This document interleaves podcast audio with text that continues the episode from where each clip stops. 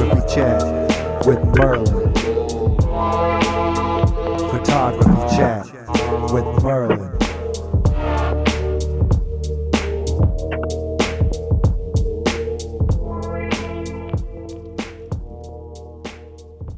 Oh, hey. Oh, hello. Welcome to another episode of the Photography Chat. We're season 3, episode 41, and we've got Abel Flamingo. Is Flamingo really like your last, or is that just something you've adopted? It's something I just adopted. Okay. Yeah, it started out as a joke. Because I wasn't sure what your last name was, so I just threw it in as Flamingo. Yeah, it's good. I'm good with that. Okay. I'm okay with that. Yeah. That's fair. I'll let my family know. You let your family. Yeah. It's like, I identify as a flamingo now. Sorry, family. We're the flamingo family, yeah. How you doing, man? It's been a while.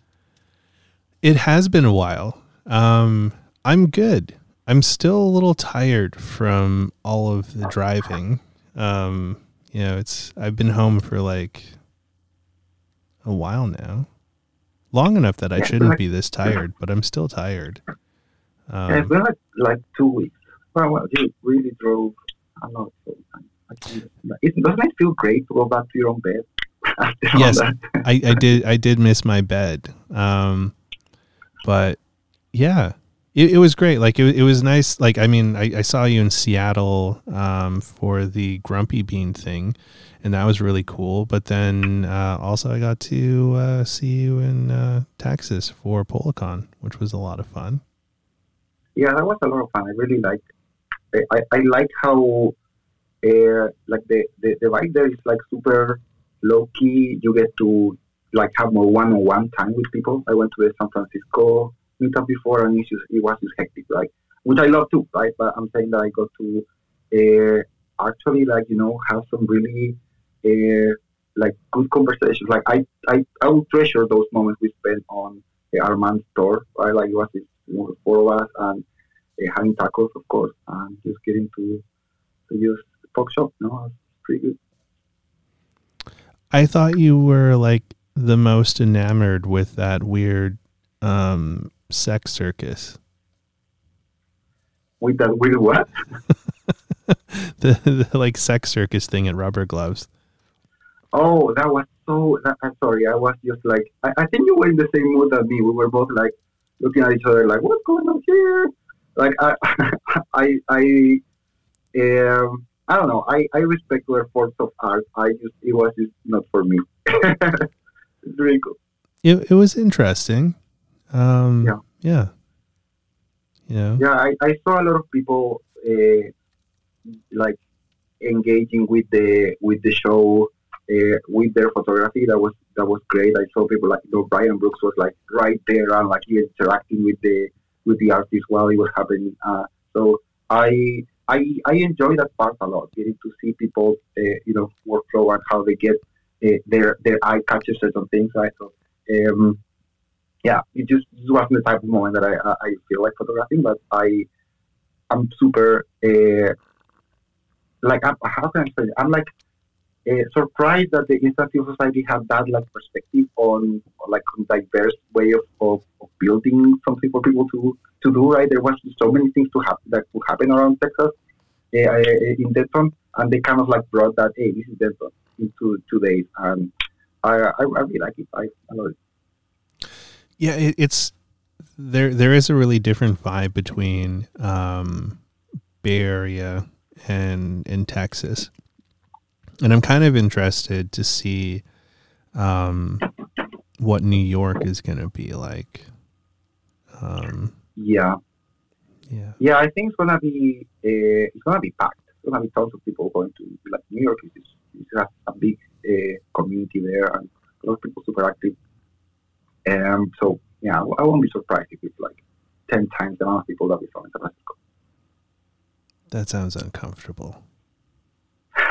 Yeah, sounds overwhelming. Yeah, but it's gonna be lit. I agree with Pete that he's commenting there. Yeah, I might actually not be able to make it to New York. So Yeah, I've been thinking on maybe, I'm not like, you did it a lot, like 3 times a year going out. Well, because you were just there for their big opening party, right? I saw you in all the pictures. Yeah, I was there. I had a lot of fun. Got to hang out with the same thing that I was talking about, Denton. I got to spend like some good one-on-one time with people. So, like being there on the big opening, yeah, you know, awesome, cool.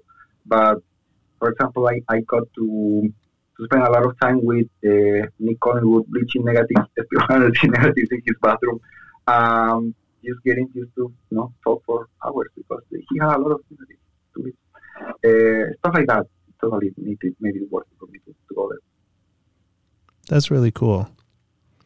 Yeah, like it's too bad it's in May because like I might go to London for something in May. And I've never been to the UK before, so I think that if I can pull that off, would trump going to New York. So that sounds like a good reason, right? Yeah. I mean, I'll definitely be down for Bay Area. I'm going to make that happen for sure. Cause yeah, when I go there and hang out with JP and the gang, Brian. Exactly. I mean, JP's a legend. It's too bad JP couldn't come out to Texas. I think he would have enjoyed all the Tex-Mex. Yeah, I miss him too. I haven't seen him like in 19 years now. So those Bay Area people there cheering up Alex. New old Polaroid is like, yay, Bay Area, yay area. Bay Area, yeah. Oh, JP's here. Hey, JP. Yeah. So much FOMO. Yeah. Yeah. Well, so we're going towards you. We're going to be at Bay Area with you, JP. Next year, JP, you got to do it. Yeah. So yeah, I really ended up loving Denton. Like, it's just such a it's a small city. When I was telling other people, yeah, I'm going to Denton, Texas. Like, what's going on there? Yeah. And I was like gladly surprised. Surprisingly, I didn't see any Trump flags anywhere. I was imagining that that's how it's going to hang out. Not at all. Dude, when I was driving to Ethan's in Albuquerque, so many Trump flags. It was all of the fucking Trump flags. It was alarming. Yeah. Yeah, it is. I mean, it's also we have to do a reality check once in a while. I think that both you and I live in a little bubble, city, so we don't get to see all that. But that's reality, you know. That's how it is. Oh, I see plenty of that up here in Vancouver. Oh, yeah? Oh, dude, we have like ultra conservatives everywhere around here. We just got a newly appointed ultra conservative mayor who is like an Asian Donald Trump. So not stoked to see what he's going to be doing. Oh, wow. That's kind of unexpected. I pictured Vancouver as, you know, very similar to Seattle in terms of politics. Because let's be honest, it's kind of like a little bit of the same, a lot of perspective. So this is eye-opening for me. Yeah, interesting. Well, like Vancouver, it's really good at posing. And, like a fun fact about Vancouver was it had one of the largest KKK presences in North America at one point. Oh, dang. Yeah. I mean, I think I also read about Portland being one of the, you know, like main KKK hangout spots. And I'm like, Portland, like it sounds like the most liberal city ever, but somehow it doesn't surprise me too much. Yeah, we live in a wild place now. we do live in a wild place, and it was a little scary, like driving up to Albuquerque, because like North Texas kind of creeped me out a little bit, but then Albuquerque was sketchy. But Ethan's was really cool. He's such a rad guy. Like I'm glad I drove 9 hours to go hang out in a garage with a strange man I'd never met before. Yeah, I think that was a risky move in your, side. Well, you were one of the people that was telling me to do it. Hey, you made me from the internet. Like, I don't know why you trust me. Like, yeah, sure. Yeah, I'm glad that nothing bad happened to you in that move. You know, like Ethan is like the sweetest. It's like a one of the horrible people. Oh, he's brilliant. Cool. He's such a brilliant mind and a sweet man. You know, he is Sweet Boy University. Like he embodies it completely. Yeah, that's definitely a good representation of what Ethan is. He's probably a graduate of Sweet Boy University. I'm sure of it. PhD, double PhD. Yeah, and it's so fascinating talking with him. When I went to San Francisco, I got to just like walk for, I think it was like 2 hours, just walk around San Francisco with Ethan and just talk about life and feeling super safe with Ethan being like, you know, a big guy. Mm-hmm. Talking on San Francisco, we did got to see some sketchy stuff, people throwing stuff at us, something like that, but yeah, he's like, his brain is just like crazy. He's like the way that he sees stuff, and he's so passionate about how things work. At the point that we get to know his passion about cameras, but it actually transcends like watches and like no pencils and everything, like all things from mechanics, electricity, everything. He just like he just sees them in a way that I don't know, it's genius. He does. It's like it's almost like a beautiful mind kind of thing. Yeah, for sure. We skipped it though, because like we jumped right into the talk. But do you want to take a moment to like let the listeners who may not be familiar with who you are, let them know who you are? Oh yeah, so I'm Abel. I am I'm originally from South America, from Chile. Been living in the States, in Seattle, for 6 years now. I like to take pictures. That's kind of something I do a lot. And really kind of like not much depth in there. I just really enjoy taking pictures. That's it. Lately I've been like fascinated with Polaroid cameras in the last 2 years, but it's been mostly kind of like any camera I can get my hands on for I think it's been probably like 8 to 9 years.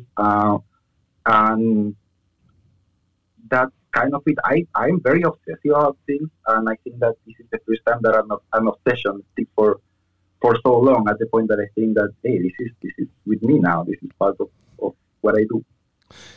So did you get into your like Polaroid instant film obsession because you hate money?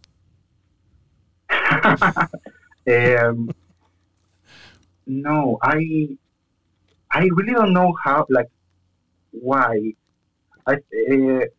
So my first time getting like a Polaroid camera was a little bit after I arrived to Seattle. I posted in a neighborhood Facebook group, and it was like, oh, my partner is saying 8 years. Thank you. Yeah, it's been about 8 years on camera. Same time that we've been together. That's why it's like a reminder.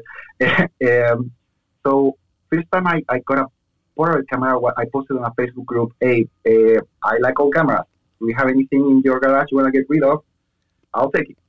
And I think like 3 or 4 people contacted me, and they just gave me their camera. Yeah, crazy. I think that was 2016. Oh, wow. And yeah, I went to this house of a lady that had all the like photography collection of her dad that passed away. Between that, there was one of these like Leica clones for like they used to sell in like Sears stores. That I gave it to a friend that is really into that type of camera. And this Polaroid SX70 that it worked right there. I think I was able to cycle through one pack or maybe half a pack, and then it just wouldn't close. It was like the mirror was up and it just died. So I took it to a guy here in Seattle that there used to be a store here that was called, I think it was called Land Cameras or Rare Medium. It was like something between those two names. It was like a two-store type of situation. And the guy was like, "Yeah, no, I think you don't take this one. This is like the old model. Get a newer one." And I sell them for like $3,000. And I was like, "Oh, yeah, I'm not gonna pay $2,000. Sorry, $300." So I stopped until 2020. I saw that same camera selling for cheap, and I was like, "Oh, I can." In the store here in Seattle, I was like, "I can try again," and I fell in love there. It was like, just really enjoy that first pack, and then it never stopped. Yeah, that's wild. 8 years. No, I mean, not 8 years of Polaroid. It's been like maybe 2 years of Polaroid. Before that, I was shooting a lot of 35 millimeters. That's something that I've been doing for a long time. I just don't post much my stuff online. I kind of like recently created this Instagram account. I think it's like a little more than a year, maybe. Yeah, and to be honest, I'm like, I'm okay with just sharing Polaroid stuff because I feel like Polaroid people are kind of fun people, you know? There's like not much room to be like a snob or anything. It's like a humbling thing, you know? Like we all use this. Like there's not like an end game super expensive Polaroid camera. Right, and it's not like you can really, game it. It's like we are all using these shitty cameras, and we are kind of like okay with what comes out because it is what it is. So you can't really overthink it. I feel like so. I think that's why I like Polaroid people. The medium is humbling. I think that a lot of people take it that way too. I agree that the medium is humbling, but I disagree that there's not room for snobs in it, because there are plenty of snobs in the Polaroid world, depending on like what circle you're part of, maybe you're part of the circle that doesn't see the snobbery, but there definitely are snobs anywhere you go. Maybe I'm the snob, that's why I'm not seeing it. No, you're a sweet boy. Oh, thank you. Yeah, sweet boy too. Talking about sweet boys, I see Dan join the chat there. Hello, Dan. You're a sweet boy. I don't know if he's giving us hearts or butt ice cream cones. It's hard to say. Yeah, I think it's a mix of them. Thanks anyway. I used to shoot a lot of 35 millimeter too. I still do. Like I moved my film fridge from home into the studio, so like behind me there is. The gray one was the studio film fridge, and the white one was the one from home. And that cardboard box is full of like 35 millimeter film that needs to go back in the fridge. Yeah. Oh, wow. My processor. I can see that struggle with space and fridges and stuff. I recently upgraded to a tall fridge just for film. Polaroids have so much space.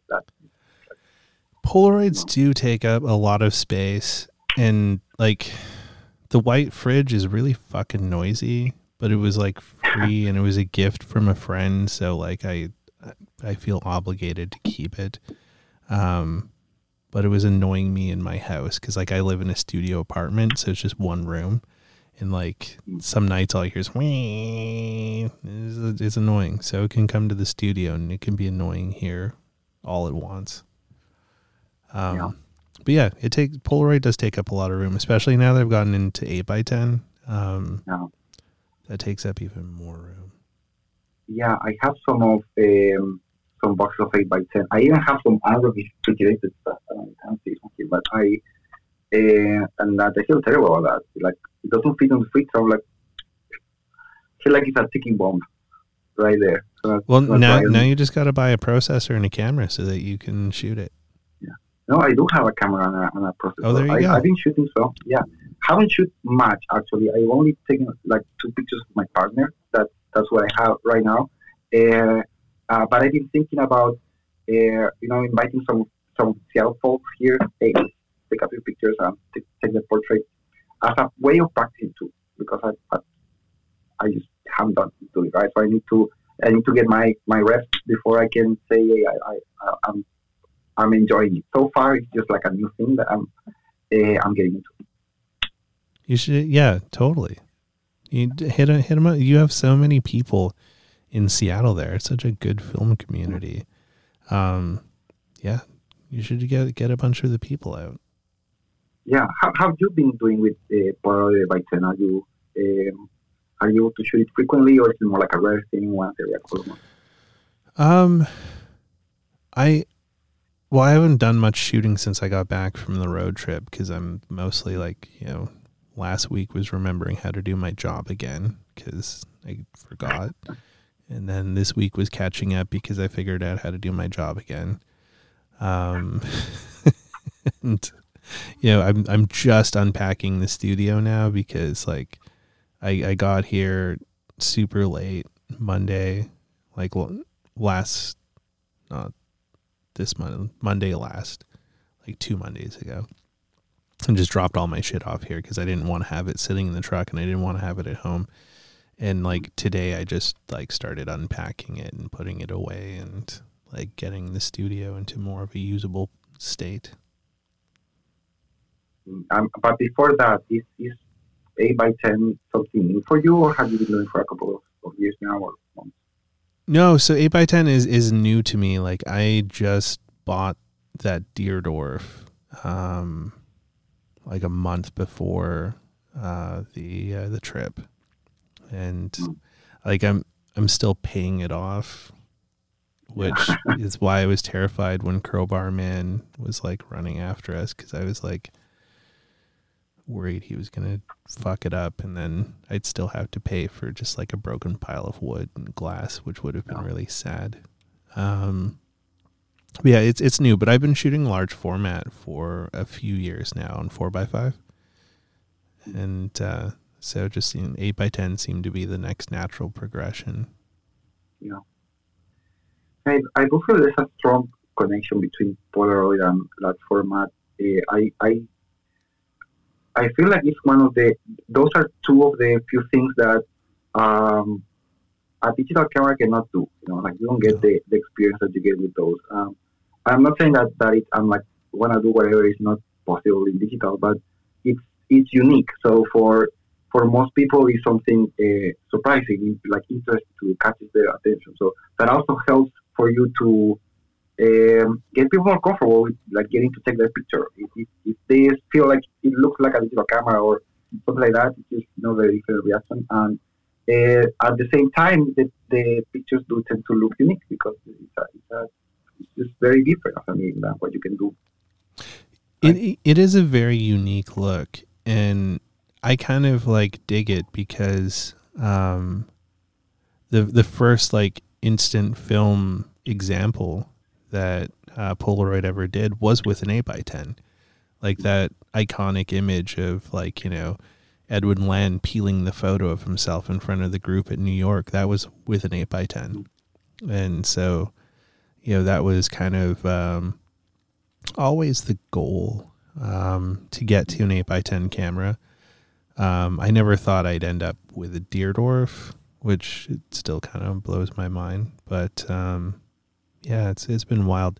Dan says people are scared of digital cameras despite large format cameras being monstrous. I mean, I think people are just scared of things in general that they don't understand. Yeah. I see a lot of cool people join. I see Aviv, retrograde engineer. So, hey, Aviv. Hey, Alex, JP. Breeze, I'm saying hi. Thank you for the last compliment. Yeah, a lot of cool people in the chat. A lot of Polaroid people. Yeah, I see Breeze is in there. She wants to see cat content. Yeah, you know, I had to keep the cat out of the room because this wouldn't be a productive conversation. You know? All the time, you will see me like going do something with cat and come back, but I can hear a cat like yelling outside the, like, you know, the hallway. So they do want to join the chat. Maybe that will be a special episode. We'll have to host later. Yeah, Polaroid Emoji says they're a fan of you. Yeah, Pete. I was actually also got to spend some good time with Pete when I went to the East Coast, and I was super lucky. He just had like a you know, a work assignment to do in New York while I was there. I got to hang out with him, and it's lovely. It's lovely. Yeah, my parents saying that Salonius is yelling, and that's the cat that is the one making the show. He's singing the sound of his people because you've abandoned him. Yeah.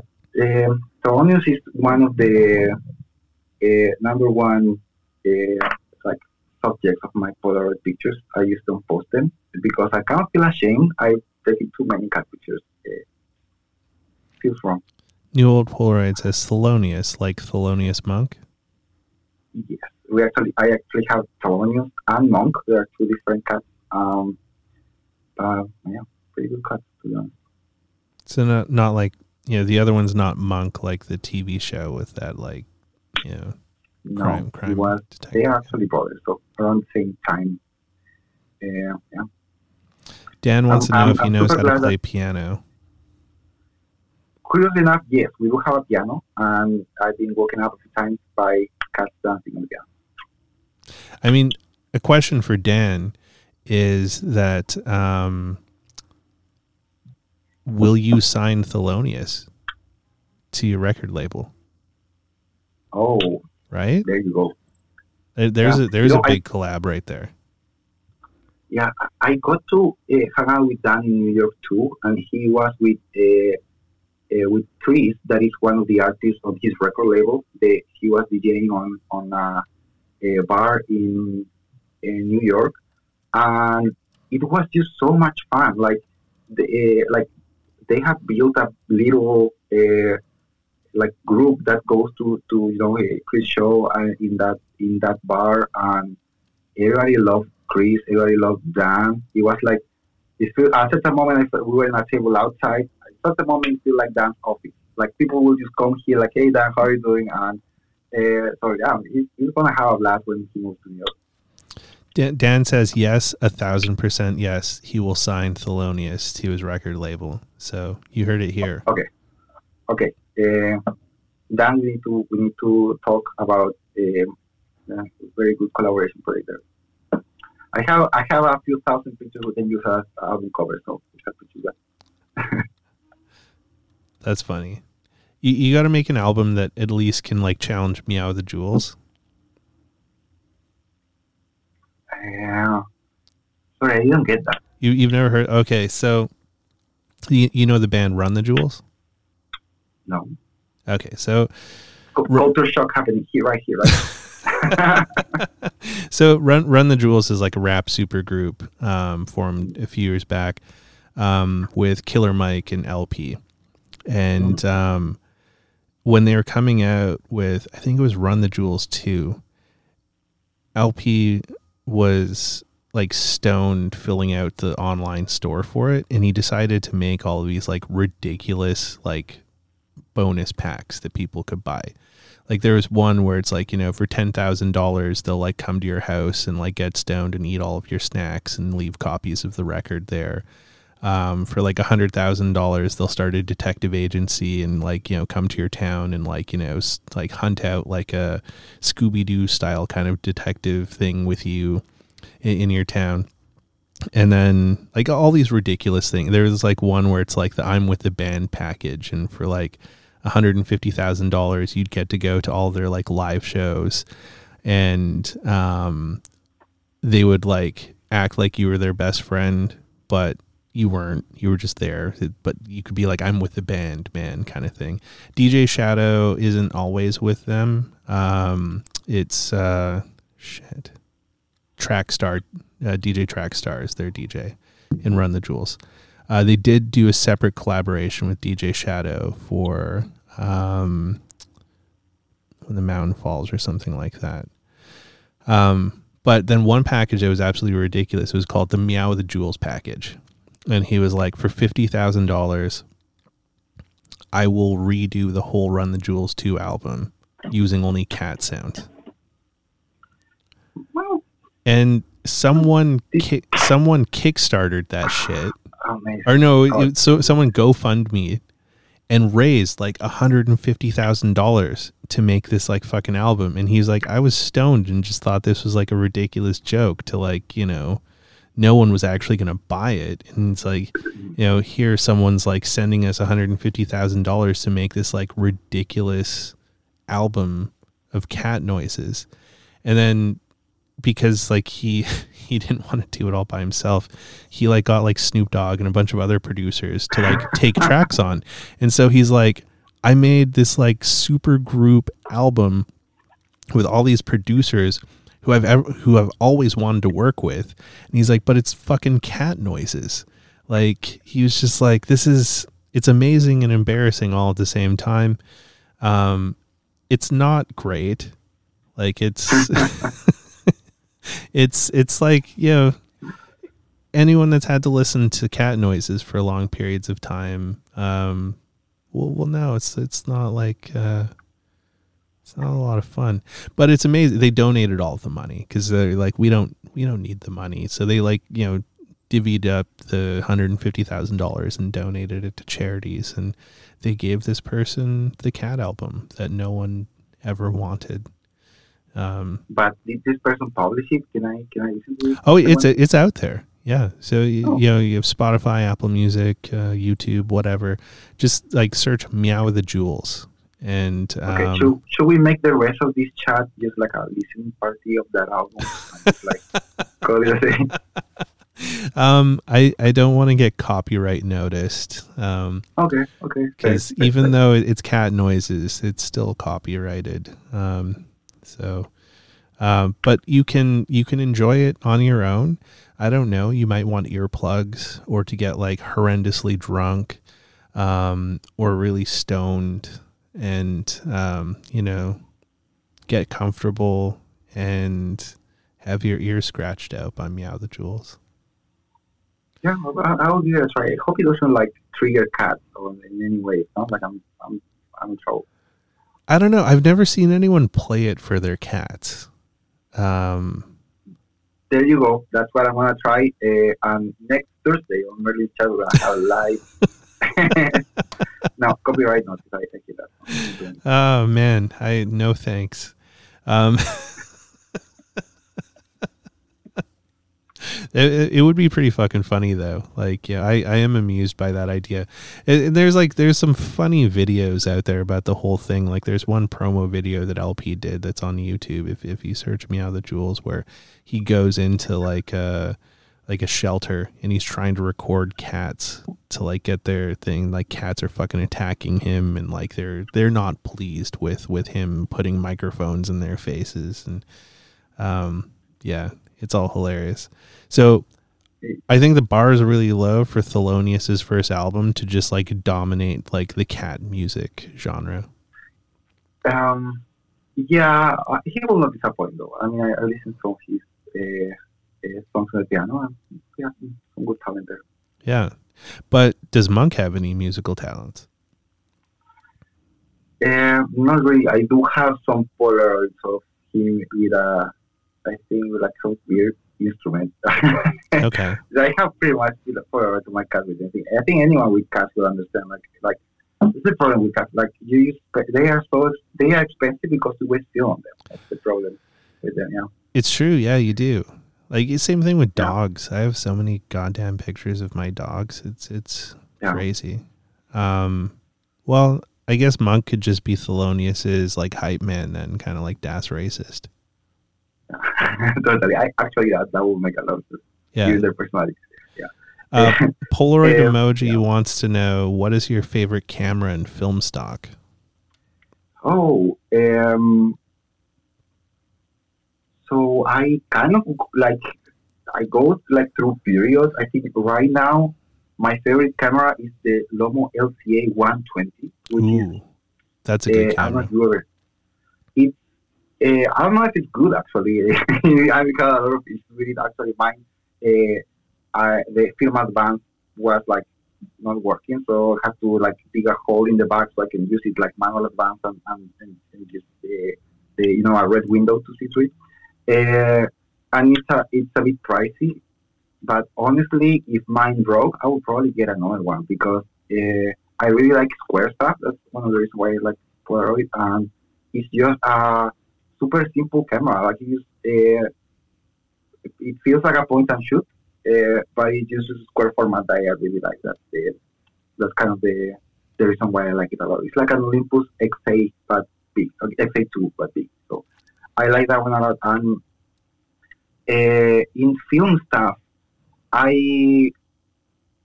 think what I like the most is Tri-X.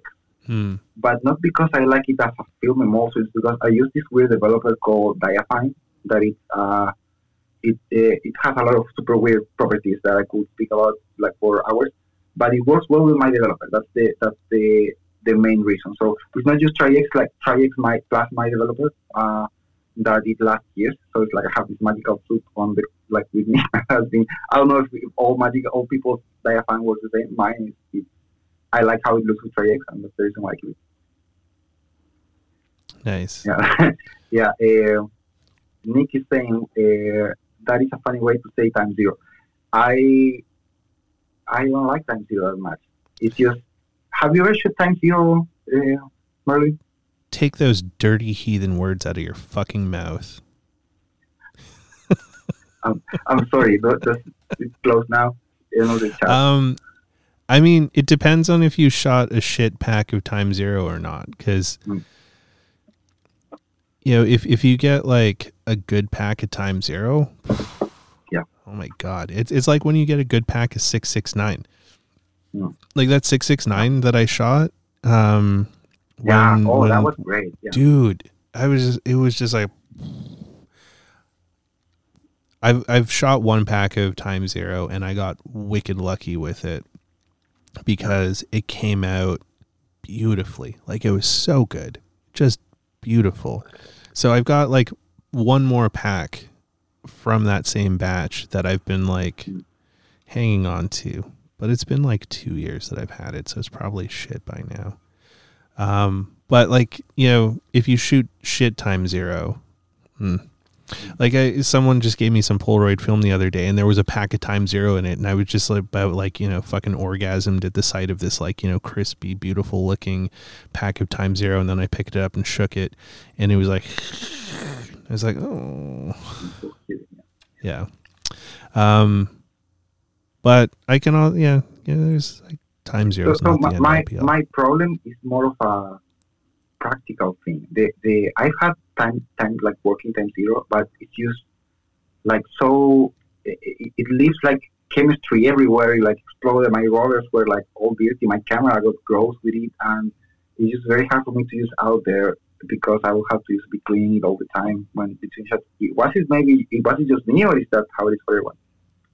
I think that's just you, man. Oh wow. The only film that I've had, like, jizz all over the inside of my camera and just, like, leave spooge everywhere is One Instant. Like, One Instant, just like, new old Polaroid is angry at you for not giving her any of your Time Zero. Yeah, so Alex is complaining because Ethan say that he has one for me. Ethan actually bought it for me. I posted on Mercari. I ran a website that I used to sell stuff. He bought it from me, so hey, Alex, you want it for me? You have to pay. Okay, no, it's not free. Okay, maybe we can talk. Let's talk, Alex. Okay. Illusion of Privacy says that he's had leaky ass Time Zero packs, so you know, yeah, it's not just you. It's like a Time Zero expert. I mean, yeah, like an expired film. And then. Newell Polaroid wants to know from both of us, which instant film do we prefer, Instax or Polaroid? FP100C. I mean, yeah, same. Yeah, I like Polaroid more because it's square. That's my answer. That's for me. That's like enough of a good reason to get it. I like, and also I like Instax Square a lot for the same reason. I like Instax Square, but it's too small. Like, it's just I like.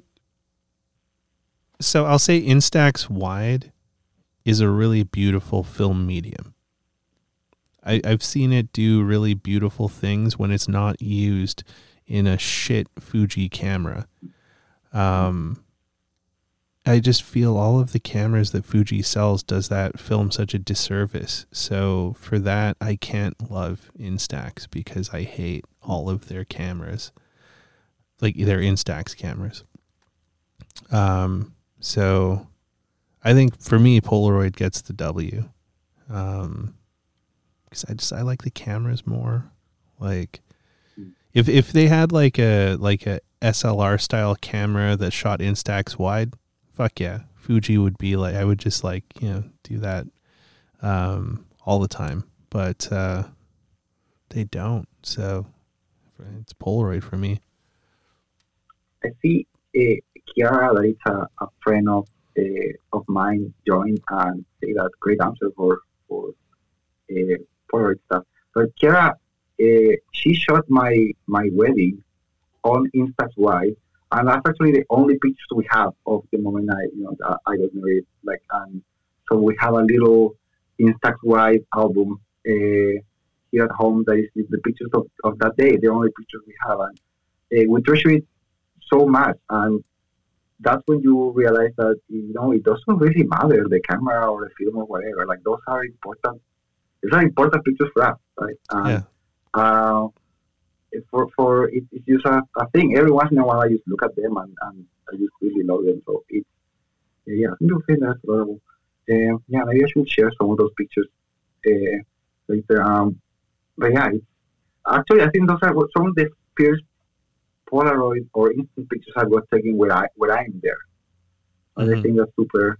In Chile, Polaroid cameras are not as common, no, or instant cameras. So it's one of the very few and some of the most, memorable for me. Yeah, like it's a much more stable film, so it's good for that kind of stuff. I just wish the cameras were better. Yeah. Dan was also curious on what we think about the new Leica M6 announcement. Oh yeah, I saw some of the stuff online about it, and I don't know what to say, to be honest. I'm good for the people that get it. I just feel like for the price, it's like it's just a luxury item that takes pictures, right? It's not something that I'm into. Looking into, like, I don't want to pay $5,000 for a camera. So it's like, it's just not my thing. Like, out of reach, luxury item, not for me. I feel like they're out of touch with the world on that one, because, like, wait, so it's $5,000 USD. So what is that in Canadian? Let me see here, 5,000. That's like 10 million of Canadian dollars, obviously. It's like almost $7,000 Canadian. So for $7,000 Canadian, I could buy like two old M6s and maybe a shitty Summicron. Like, that's just bonkers. Yeah, but I mean, it's just not for you. It's not for me either. It's for a premium market. It's for people that. Well, yeah, buy a Louis Vuitton, it's for people that are gonna, like, put it on a mantelpiece and masturbate to it and never put a roll of film through it. Yeah, maybe. Yeah. It'll live in the box and it'll get fungus, and 20 years from now, someone will be like, "Oh my god, a brand new unboxed Leica," and they're gonna have to spend a bunch of money to get it CLA'd before anyone can use it. And, I'm disappointed, honestly. It would have been cool if they came out with, like, I don't know, like an affordable Leica. But I guess, like, being a luxury brand, affordable and Leica don't happen in the same breath. And also made in Germany. Like, let's be honest. Everything that is affordable these days, it implies that someone is not getting paid what they should be paid. No, that's true. Right. So that means that if you are able to make 1,000 or more of a affordable camera, you are probably making it somewhere in China where these labor laws are more flexible. That's why you're doing it there. Flexible as a way of saying it's just unethical, right? So honestly, I think that it's probably okay if it's like, it's in Germany, but for the people that are buying that is like a luxury. It's a wealth distribution exercise somehow, right? Well, so, that much, and I'm cool with it. Like, there's people they pay for that. Cool. You got me curious now on that point, because it's actually true. Waster of Silver is like, yeah, I only masturbate to old Leica M2s. Fair enough. Some people like the classics, you know, no judgment here. So the M6 originally came out in 1984. Let's see what $5,000 today is in 1982 dollars. 84. Same year one of my brothers was born. So how much?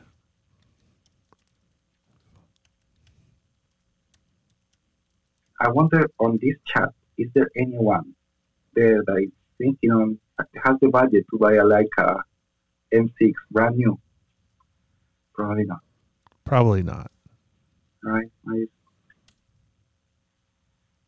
But there is a fancy chat where that people are right now. One day I'll be invited to that one. Holy shit snacks. So 5,000, like, this isn't the direction I wanted to go, but $5,000 in 1984 today would be the equivalent of $14,000. Wow. Yeah. Yeah. So, holy shit. So like $5,000 today. Are you feeling poor right now, Mario? Are you? It's like capitalism feeding you right now that you are like, oh shit. Oh my god! This is an important milestone in your life, Merlin. I think that I'm not here for it. This is depressing. Yeah, but like. Oh, okay, dude. This is even worse. So $5,000 in 1850 would be worth $200,000 today.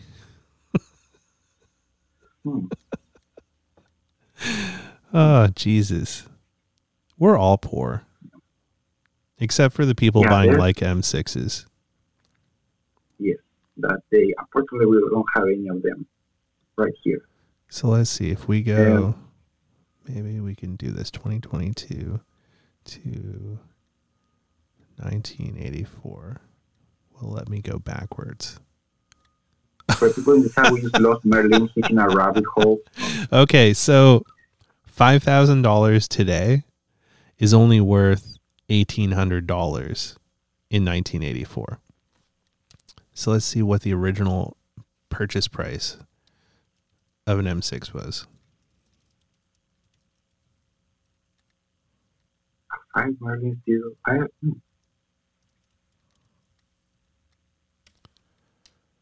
Dan is asking, who will win on a fight? Merlin's Deardorff or a bunch of influencers with M6? I think that. So I will go with the Deardorff. Actually, so like, you know, after fucking around with this depressing calculatory shit, much like Kodak film and people complaining about like Kodak film being super expensive, it's not. $5,000 for a new Leica M6 is how much it cost to buy a new Leica M6 when they first came out. So yeah, I mean, it's always been a luxury item. It's not a. It's the same. Like, this is why I don't care much about it. I also don't care when Louis Vuitton releases a new bag and it's expensive. I'm like, cool, like, it's just their business. They like, I'm not gonna buy it. There's other people buying it, and I guess that's it. It's just not something I'm thinking about, actually. You know, but I'm cool with people like that type of cameras. I actually had a camera before. When they were like a bit cheaper, and they're really good cameras. Great cameras. They're beautiful cameras. Like, you know, just holy shit, man. I'm sad now, Abel. You're shocked, Marian. I can see this. I mean, I have to change. Should we go back to talking about cats? Like to well, so to answer Dan's question, I think my Deardorff would win because it would just like sit on the influencers and squash them, especially on that fucking Gitzo tripod that I've got for it. That thing is just a beast. So the Deardorff would win. Yeah, I have a tripod that is from like the 60s. Or something, the tripod head, sorry, It's just like 100% metal. So if that thing is just like, it weighs so much that that plus the 8x10, last time I moved the 8x10, I was in the back pain the next day. I don't know if that's a problem of me or the tripod, but it's intense, man. It is intense. Like it's, yeah, the whole 8x10 thing, just, it's like a workout. And Neo Polaroid is asking, what is your next camera related one? Like, what are you saving up for? What is my... Oh, so I mean, you met Mario at Polacon. So Mario makes amazing 3D printed cameras, and he made this panoramic 3D printed camera that's called the Nano Pano that uses like Mamiya Universal lenses. Mm-hmm. I really want a Mamiya Universal lens because I got a Nano Pano from him. So that's what I'm looking for a Mamiya Universal lens that I can use to take these cool pictures with a 3D printed panoramic camera. That's my thing. And I'm also saving for like a M6 just say. It's gonna take me a couple of decades, but I'll be there. Oh my god. What are you saving up for? What's your or whatever is your next thing? Well, I still have to finish paying off the Deardorff. I've got like a few more months of payments on that. But I mean, like, as much as I like rip on the Leica bros, I would like one. And it's only because I used one. Like a friend of mine loaned me his. And I thought they were just like an expensive, like extravagance or whatever. And then I used one and I was like, I'm mad about this now. Big mad, because... You know, it is an extravagance, but it's a really nice tool. Like it's just, it felt, they feel nice. They just, I don't know, they work. It was a Leica M3 double stroke. I like the whole double stroke thing. Like some people hate double stroke, but like, that's why I like my Texas Leica, because of the whole double stroke thing. Isn't a Texas Leica just a Polaroid camera? No, Texas Leica is a huge Fuji. So like mine's like a 6x9, and you can also get like 6x7s and 6.45s. Yeah, the Texas Leica is wild because it's like you get 8 frames on that thing. It's really ridiculous. Like it's just like every time I load that camera up, my wallet starts weeping. Like it just gets really upset at me about it. But yeah, I'd say that like some kind of Leica. I haven't really decided which one yet. Cause it's like, I like the idea of the M3, but an M4 would also be nice. Maybe an M6, but like whatever. Some kind of Leica. I think so that's why you were wondering about you were thinking a lot about the price of the new one. You've been actually thinking on getting one of those cameras. Yes. Which is, hey, I'm not judging here.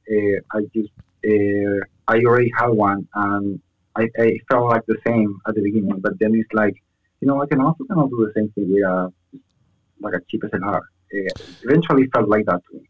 Yeah, well, and that's the other thing that's tough too, is that like, you know, as much as it felt nice, and as cool as they are, like my F5, my F100, like all sorts of different cameras do just as good of a job. The biggest reason for wanting a Leica though, and it's like, it might be like a ridiculous ego thing or like, you know, total grasping at straws. But the only way that you could ever show in a Leica gallery is if you've shot Leica and have a Leica. So like, I, what's that? So talking about Leica, like a gallery, I recently went to a Leica store because I was in Bellevue. You know, was like I have a lot of time to kill. There's a Leica store there. We also like a gallery, And I got in there, and immediately someone with a Leica camera here comes, and he's like, "Oh, hi, what Leica camera you have?" And I was like, to be honest, I lied. I said, "Oh, I have a Leica M3. And they actually had some really cheap straps there, like they were on sale. And I came out like, yeah, like I bought something on a Leica store that was cheap, a cheap strap. I came out with like a shopping bag there, and I was like, wow, I just bought something. And every one of these stores when I bought something, I was feeling so fancy, Merlin. You have no idea. You are so fancy. Yeah. Yeah. Dan says Abel Worldwide trademark. Yeah. The next realistic camera though that I do want to buy is I want a big wide from Mario. Mm. Yeah, Mario. Yeah. Mario is like another. We're talking about Ethan as a genius, right? Mario is also definitely like in the genius side of things. Yeah. The big wide is such a simple and big idea. It's a camera for portraits. Huge 3D printed camera for portraits. This is really... and this in the long graph log. That's the part that for me is a bit weird. That is that just this like Instax pack that is just so unreliable. That's the part that I don't like. I saw him slapping the long graph log to take the pictures in Texas. And I was like... Mm-hmm. I mean, that camera fucks. Yeah, that's true. That's a true statement. Yeah, like it's just, I haven't wanted a camera so bad in a while. And then he's like, "Well, I could send you the designs." I'm like, "I don't have a 3D printer, and I'm lazy, and like whatever." Like, you know, when you're just making them, let me know, and I will just give you money, and like you give me camera, and we'll just do that. Because, yes, please. Yeah. Yeah, the thing is, it takes like, probably JP will know the answer. I think it takes like 50 hours to print one, something like that. It's a lot of time to print one. Uses a lot of material, and but it's just genius idea. Like Zane's like big wide fucks, and the old camera's like that camera fucks is a fantastic review. That, you know, you. That's the kind of review that the Leica cameras don't get. You know, we are just. I mean, Mario's cameras, Leica cameras. I think like that's one of my favorite statements to make is like, X fucks. The first time I heard of it was from like Silicon Valley with like the weird Jared guy, when that like crazy fucking Trace Comas billionaire guy is like, this dude fucks.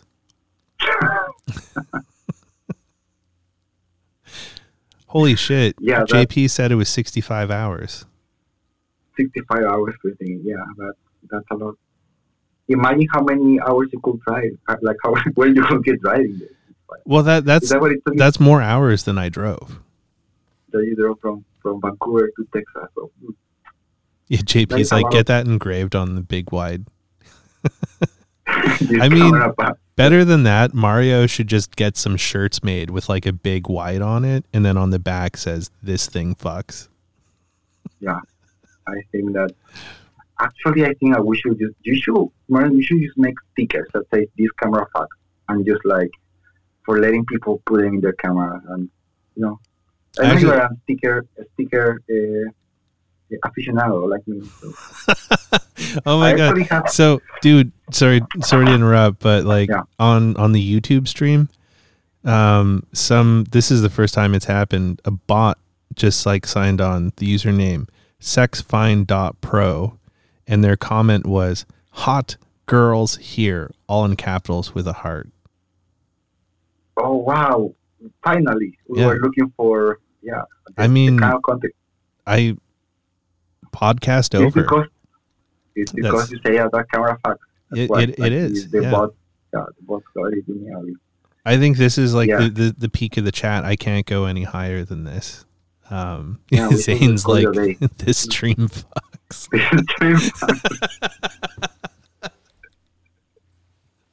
Oh my god! Someone ask a camera question. We're getting really off base here. Okay, yeah.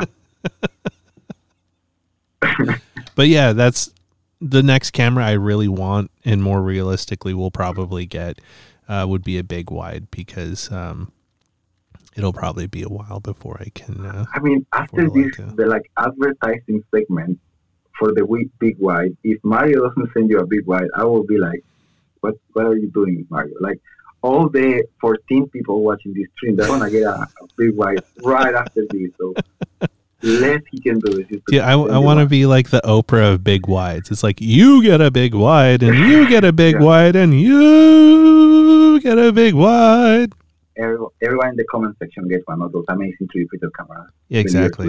So yeah. Just write your social security number in the comments here, and we'll send you one right after the stream. Yeah, we need your mother's maiden name, your credit card number, your social insurance number, and your last 4 addresses. Also, send a pre-signed check with no numbers to the address below. Yeah.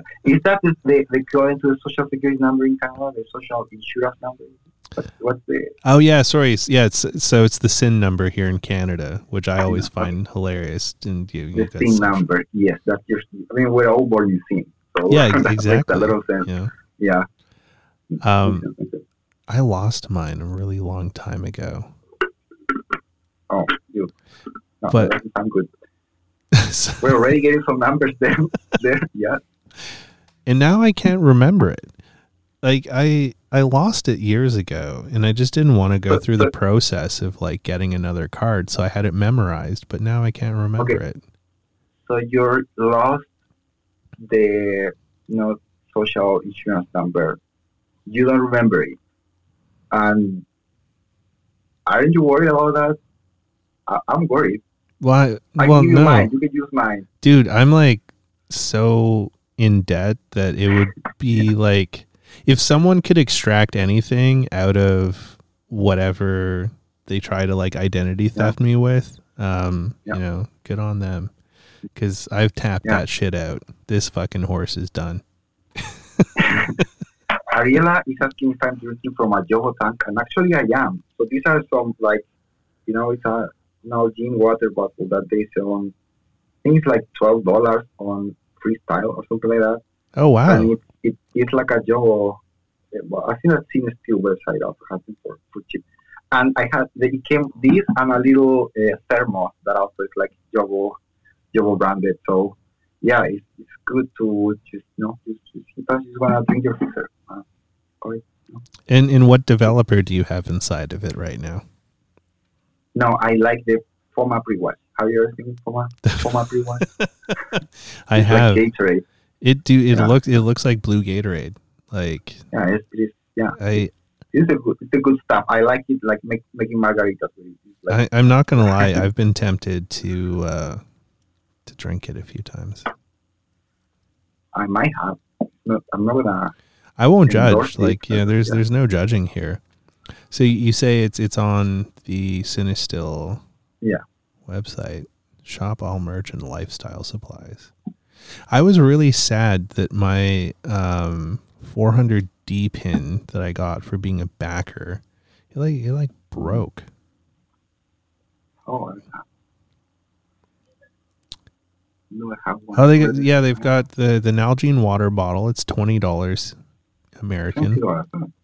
And then they got a thermos bottle, 300 milliliters. That seems like a very small thermos. Yeah, that is very small. It's like just a stack size of a cup of coffee for me. Look, I didn't get it because it was a great deal. I'm going to be honest with you. I got it because it says Jovo. I just think it's kind of funny. Thanks, Ariella, for noticing. It's the first time ever someone notices that I have this weird. No, thank you. Two of the phone line, yeah. 300 milliliters. Someone says, anyone remember the kid on Reddit who drank some developer and was like, am I going to be okay? Why the fuck would someone do something like that? Oh, yeah, that was, it did happen. Like, and I was asking for advice on Reddit. I mean, it's the kind of people that would ask for advice on Reddit. The kind of people that drink a developer. But, yeah. Not me, by the way. Just want to make it clear. This is water, okay? This is water. That's fair. Yeah. JP says, remember the dude that drank some darkroom chem and his skin started changing colors? I don't remember. That's a little crazy. I don't understand why people do dumb shit like that. But yeah, it's already dumb enough for you to be shooting film on 2020, like 22. You don't have to be drinking the developer too. I'm gonna have to buy one of these like ridiculous water bottles now. I'm blaming you. I'm sorry. No, blame Ariella. She noticed. Have you met Ariella, by the way? She's in Vancouver. Yeah, she's been in my studio. Yeah. Oh, that's super cool. Yeah. I traded an 8x10 with her for her latest book. It's a fantastic book.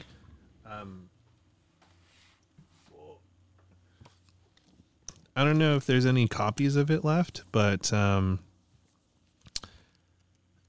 it was Winnipeg, right, Ariella? Or no, sorry, Saskatoon, even more unmemorable. So she made this book that she called There's Nothing Remarkable About This Place. And she's not wrong. Like Saskatoon, Saskatchewan is like, it's pretty boring. It reminds me a lot of like Prince George, but just a little bit bigger, but it's just sort of like also like nondescript, sort of like, I mean, broken down old square style Chevys. But her photography makes it look a lot more interesting than the place actually is. Like, yeah. So I think she's got a few copies of the book left. How many did she did 100 copies? So, yeah, I think, I don't know. Yeah. Square bodied Chevys are, I mean, yeah, they're big money now, but like you couldn't fucking give them away before. But like, look at that sweet grain elevator. Oh. Huh? Oh, cool, yeah. If that doesn't get you excited to go in the middle of nowhere and like drink Pabst Blue Ribbon, I don't know what will. I have to do that. I've been in like high density areas only in the last 5 years. I moved to the States. I don't think I've been spending much time on where like nothing happens, and I think that it's a that is 99% of North America, right? Yeah, I feel like I'm missing out on getting to know what's the actual core of all this, you know, the experience of being here. Well, then one of these times when I go down to Seattle, I'll just pick you up and we'll just fucking drive around into weird places. Yeah, I mean, last time I saw you driving, you drove all the way to Texas, so yeah, it's not that far. This $20 bill is ridiculous. Someone stamped on it saying that Donald Trump lives here. Ah, that's crazy, man. It's super crazy. Now I'm not sure if I want to go to low density areas in the state. Well, I mean, not all of them are bad. Wisconsin with the 4x5. That would be pretty cool. I mean, I drove through the Midwest and really liked it a lot. Like it's, oh, fuck. Where is it? What other comments do we have here? Yeah, I guess Ariella fucked off. She couldn't tell us if there's more copies of her book. Yeah, I think Ariella might have left that. I mean, another fantastic book that I'm very touched to have gotten a copy of is this sweet book here. Oh, by Dan. I really like that one, actually. Oh, it's so nice. I was kind of... I kind of like I've never been impressed by it. People that lift the Polaroid emotion and do stuff like it, because I can't like everything looks the same. But I really like the dance book. I like those ones that he has like multiple emotions together. Those like this? like that one. Huh? This is a Mr. Clean original right here. Original. Okay. Yeah, I was very flattered that that he hooked me up with this one. I got to get it framed so I can put it up in the studio. I don't think you'd want to live in the Midwest forever either, because I feel like that could get a bit weird. But like driving through the Midwest is interesting, and the people have there's a lot of interesting stories, and I met some really like fascinating people through there, and surprisingly they're friendly, which I didn't expect being a colored person going through those parts. It was a lot friendlier than I thought it was going to be. And like, we weren't on main interstate roads at all. Like we took some of the back parts, like going through old chunks of the Route 66 and stuff like that. And, yeah, there's still like a few random folks that I met on that trip that I still stay in touch with today. Which is totally random. It's like I may never see them again, but you know, we're Facebook homies. Yeah, on the Midwest, I my partner and I once drove from St. Louis to Chicago. That's kind of like my only road trip experience over there. I remember everything being super flat, like fields of whatever they were growing there, left and right. It's pretty flat. Yeah, that wasn't that interesting for me. So I have to know more in that area. It sounds like it's one of those. Maybe it's when people talk about the states, they don't picture that type of that type of city. Mm-hmm. I like that the everything over there it's old. That's something that kind of like I'm related on a different type of old. That's something I like about Chicago. I like about New York is that you go there and the city feels like original. Like it had went through a bunch of shit and a bunch of crises and a bunch of bright moments, and this is how it is now. While here in Seattle, a lot of the times I feel like, especially like downtown today, you go there and everything is like there was an interior designer that made this place. Like everything looks. It was made by capitalism and not by an original human experience. You know what I mean? Mm-hmm. That is something that I also like. I got your book of bodegas in at Polacon, and that's something that I also can see there, right? Like there is history, there is like a human expression on every single one of those bodegas you see there, and the context in the buildings, there's history right there. Wow, I couldn't do that here in Seattle. It would be like Seattle, you just don't have that. And so your book made me a bit nostalgic about that serious experience of feeling that you are surrounded by your own history.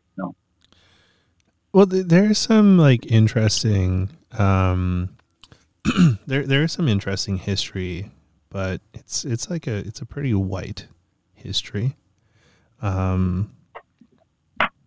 So, I mean, some people might not like that. I stopped in Everett, and that was actually a fucking cool place. Like. Yeah. Everett was pretty neat. So I would check that out again. Someone says here, Wisconsin consumes the largest amount of frozen pizza per capita in the country, and it shows. Well, I mean, also cheese. Like, fucking Wisconsin, a bunch of cheese heads. Yeah. I love cheese, but if I ate like a fucking brick of cheese all the time, I would look like a brick of cheese. And I probably wouldn't be shitting for like weeks, but yeah. I'm lactose intolerant, so for me, you just found that interesting. Cheese is life, man. I couldn't live without it. Yeah, I love cheese. See, that's the thing that's funny. Yeah. All my friends that are lactose intolerant are just like, I love cheese. And sometimes they'll be like, fuck it, I'm going to eat some cheese. Like, this is going to ruin me, but this is worth it. Yeah. Yeah. I'm going to do this. We're doing this. Been there many times. Yeah. It's hard choices to have to do. Yeah. I am. I'm like Victoria. It's actually like, so I am like, you know, Chilean, like a native Chilean people have a like there's this particular group of native Chileans that are not good at all with lactose, right? Mm-hmm. And that's kind of like not my origin. So it's like me and all my family, and just for that reason, like Chileans are like top. I think it's like top 3 on lactose intolerance in the world, which is super funny because it's such a random fact. But yeah, that's my thing. No, which is, I mean, now just in honor of you, I want to have like a triple cheese pizza for dinner when I get home. Do it, please do it for me. Think about me while doing it, and in the future, each time you're having like no good cheese, please think, do it for me. I'll appreciate it. Exactly. I'll like just I'll take a picture of the pizza and like have a picture of you next to it, and it's like do it for him. Yeah, absolutely. Oh, I since I was in New York past weekend, I had the I've been in New York before and always like, oh yeah, New York pizza, it's okay. Like it's not, I haven't been impressed by it. But I had the best sliced pizza I think I've ever had past weekend. And I was just like shocked by how good it was. But I had to go and the next day again, hide for dinner.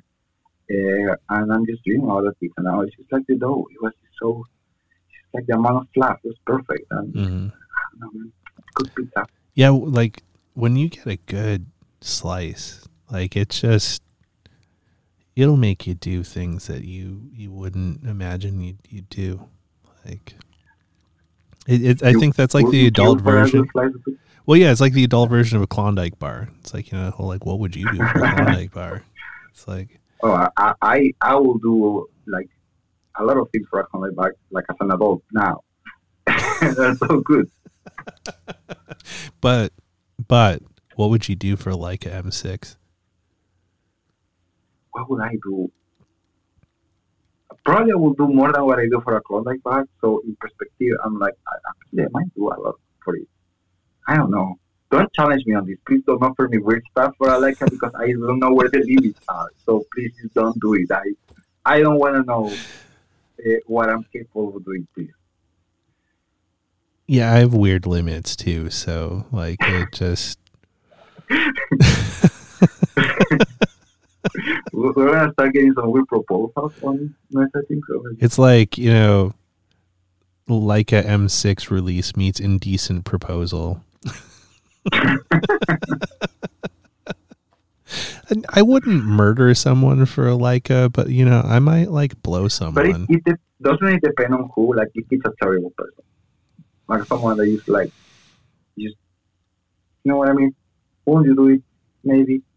No, because I wouldn't want to go to jail. I'm like as like cute and cuddly Marilyn, as I am. I don't think I'd do well in prison. I'm offering you a very clear escape to the crime scene. Like everything will be taken care of. Like, you know, fingerprints, nothing there. Nobody will ever find the murder weapon. Like. Well, why don't you murder the person yourself then, you lazy ass? Because I am testing you, and I really want you to do it like a cameraman. So you say yes, and I send my guys to your apartment. They will take you to the where it will happen. And I mean, this is just starting to sound like a weird kink now. Like, you know, I don't judge, but like, you know, I was testing you, Maria. You passed it. I've heard this plot line in Fletch, yeah, like the original. Hey, Emily. Yeah, I think this plot is not you are a certified good boy after this. I mean, I don't know if I'm a certified good boy, but I can behave sometimes. Yeah. A lot of good people in the chat saying that murder is bad. I agree with Grossman 13. I agree with this person. That's the thing. Murder is bad. And like, I can't remember. Maybe maybe it was with Ethan's chat, we were talking time machine stuff, and you know, anytime time machine stuff gets brought up, someone says, "Would you go back in time and kill baby Hitler?" No, I wouldn't kill a child, but I would go back in time and give his dad a vasectomy. Huh? That's an interesting point there. I would probably kill baby Hitler. Is that wrong? You are asking me. I'm okay with that. I will do it, and I don't think I will even cry for it. I think. Yeah, I mean, but how would you kill baby Hitler?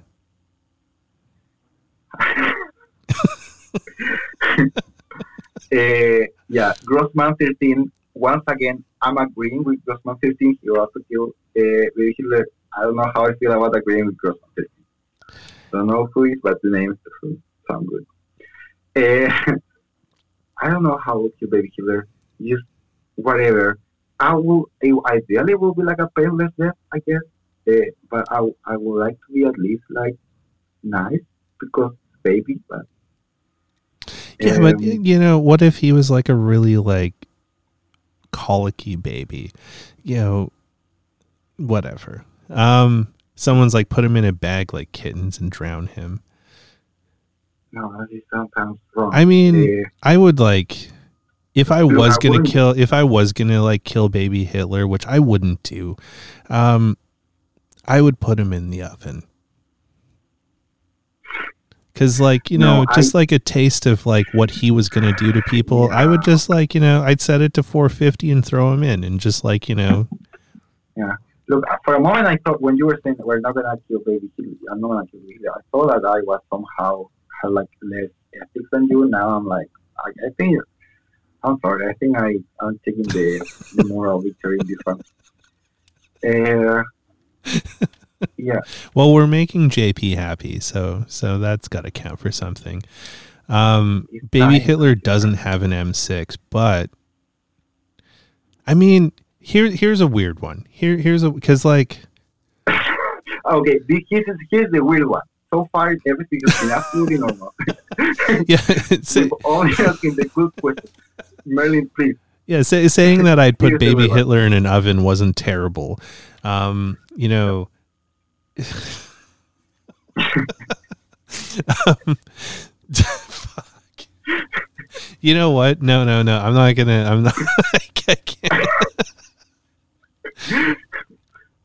Okay, are you censoring yourself now? Okay. Well, so wait. Like, no.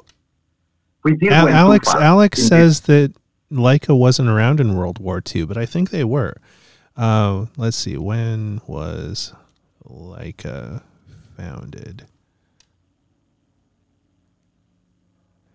1986 doesn't seem right. When was? Yeah, he's old, you Alex. Yeah, I can't be older than Leica. 1924. They were totally around for World War II. Leicas were totally around for World War II. They weren't around for World War I, but they were definitely around for World War II.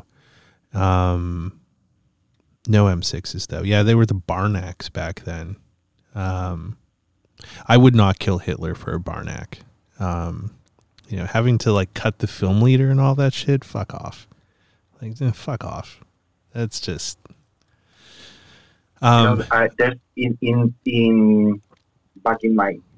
Santiago, I used to get all my cameras repaired by this super old German guy, and he's the sweetest person ever, you know. And I would trust him all my cameras, and you know, I kind of like love him as a person, but I really don't want to know why his family migrated to Chile as an old German guy.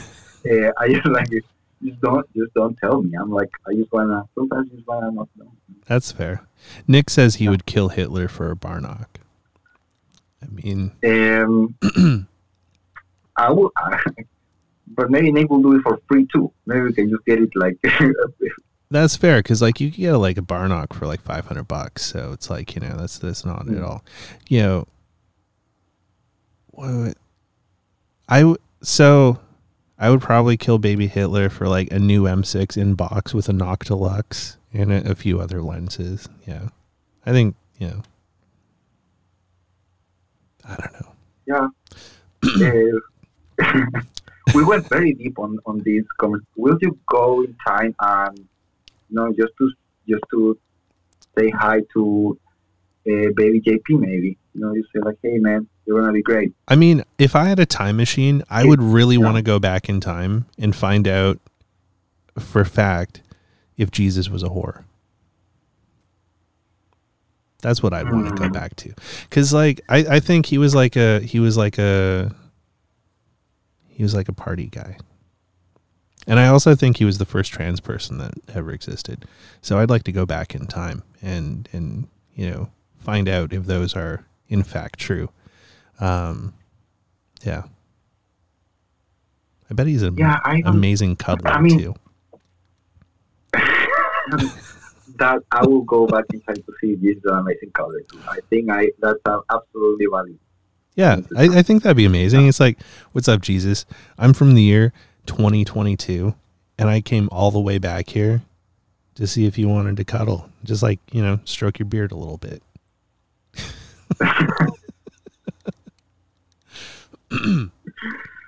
Yeah, yeah, I'm surprised it went on this direction, but I'm happy about it, to be honest. And I would want to see like what his water turned into wine tasted like. Like if it was like, if like it was good wine. Notes for that. Like, yeah, exactly. Yeah, what if it wasn't? Yeah. Yeah. What if it wasn't good wine? Like, let's pull the hype log. Someone says, yeah, take Jesus's photo on 8x10. That would be awesome. You know, if I could go back in time with my Deardorff and like the Polaroid processor, and I guess I'd have to bring like a Jackery or something so I could plug the 8x10 processor into it. Yeah, that would be kind of Peels on Reels with Mary. Nick had a really good one here, whereas I gotta go back in time and stop heroin from being outlawed. I mean, stop all drugs from being outlawed. They, you know, whatever. The war on drugs is super dumb. Also, New Old Polaroid made a comment that no one understands the phrase "I am a meat popsicle." You know, I love that phrase. It's from The Fifth Element, best fucking movie ever. Oh, I watched The Fifth Element. I don't remember that. I'm very good at the movie. Very bad at the movie. It's right at the start where it's like, you know, are you human? And he's like, negative. I am a meat popsicle. And I do really think that Jesus was trans, because if he was like a virgin birth, there would have been no X chromosome. He would have been like a double Y. So he would have been born female. I think you are missing the point of miracles and stuff. It's just like, it doesn't have to be logical. No, but like we've proven science is a real thing. So from a science perspective, without like, you know, the P to the V and all that kind of stuff, like, you know, if he was in fact like a miracle birth that way, he'd be double Y, which means he would be a woman. So he'd be the first trans person, which I would love to find out if that was true or not, to come back and share that knowledge with the world today and watch people's minds explode. So that would be I don't know. Double X. Sorry, yeah. So it's like whichever chromosome it is, they would. The one that like turns the babies into a man wouldn't. Double X, by the way, amazing film. Double X is my favorite film. I fucking love Double X. Yeah, it's like the best film. It's so nice. I have a roll, the 121 that I want. I don't wanna like the Cinema Steel 120 Double X, whatever it's called. I'm just like saving. I don't know what to do with it, because 55 is so nice. That would be fucking amazing. Dude, shoot it. You can always buy more. So yeah. What I'd like them to do is put it out in 4x5. They've teased about it. They've teased about, which is mean. They don't tease about shit like that. Alex asked us what our favorite cocktails are. Do I have a favorite cocktail? I don't think I do, actually. I'm more into wine and beer. Like, you know, just them, you know, just the thing. What's your favorite wine, then? Oh, it's going to sound like a big snob stuff. Just do it. Be a snob. Okay, so what's my favorite wine? So I'm from Chile, so we have a lot of, like, you know, wine, a very interesting wine industry. So there's this type of wine called Carignan that you can only find in Chile and a few places in Spain. Okay. It's like a full-bodied red wine, and I really like Chilean Carignan. That in Chile you can find it easily. I don't think you can find that much here in the States. So that's kind of it. Maybe I don't even like it that much. It's just I'm homesick, so I go there and try it out. Like, what is this thing? Used to like it when it was nearby me.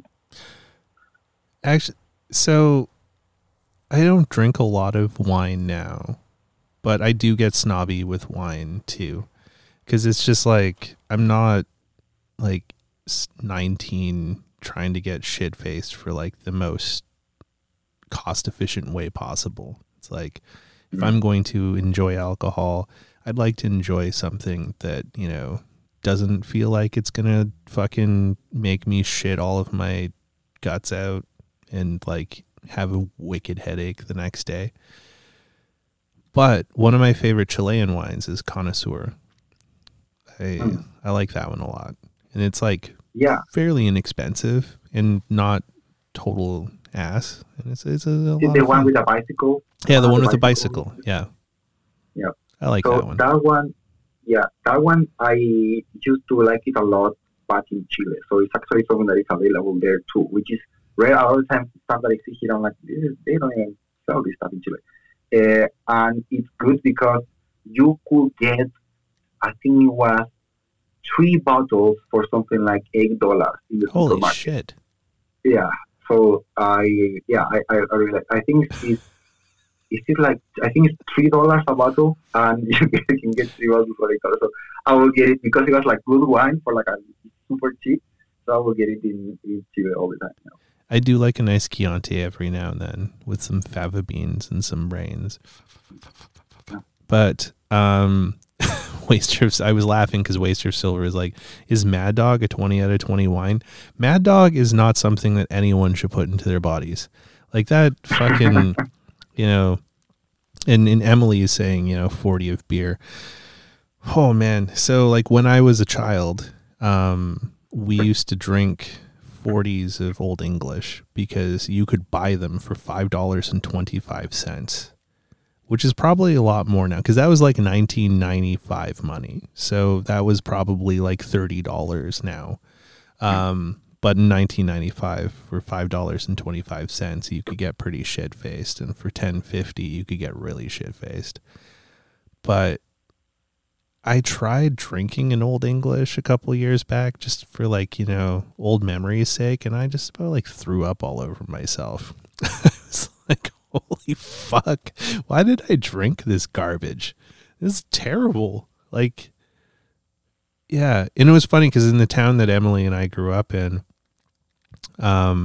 they actually stopped selling Old English for a while because they found out that the only people buying it were children. And yeah, because like what fucking adult is going to be like, I'm just going to crack open a nice 40 of, you know, malt liquor in front of my children here. Like, it was terrible. I like that. One guy's like, it's efficient. I mean, it is efficient, but there was like a few times where if like we partied too much and like, you know, there would be a couple of like 40s just that had been open all night that just sat on tables, and we would dare people to like chug them, and they would throw up. Like, it's a warm malt liquor. It's not something you should fuck with, and terrible. Yeah, it doesn't sound great. Not looking forward to try that. Don't try it. Yeah, with red wines, I like, my favorite one's a BC one. It's called Burrowing Owl, and they make some nice reds. That's a really nice one. Tinhorn Creek is also pretty good from BC. Yeah, kind of like expensive shit now. But for cocktails, I love a nice Negroni. Those are like, I'll fuck with one of those and an old fashioned. So like Negronis and old fashions. I like Negronis too. I have a friend that is really into making cocktails. That's the best kind of friends you want to go to visit. They're like, they're so excited. Let me make you a cocktail right now, dude. Okay, good. Well, and there's this like restaurant by my house here in Vancouver called Locus, and they do this like smoked old fashioned, and they use like a tobacco and cigar smoke to do the smoking, and it's just like, it's one of the most magnificent drinks I've had, because something about like using the tobacco for the smoke just adds a really interesting dimension to it. And they go down way too easy. They're super dangerous. Their food is also amazing. If you ever come to Vancouver, I'm going to take you to Locust, and we'll get some food. Don't threaten me with that, Alex. I will come to San Jose, and we will get drunk. Yep. Yeah. I will. I think that was others to both of us, right? So I'm gonna go off the road. Yeah. Yeah, or for sure, bring your game to Polacon Bay Area, and we'll just someone will have an Airbnb where we can just like revive corpses. Yep. For sure. Yeah, I got to briefly meet Alex Polaroid on Polacon Bay Area, but it was like a 2 minutes like meetup. I was like, "Hey, I'm Alex. Hey, I'm Abel," and then like she left. She had to take care of stuff, so I.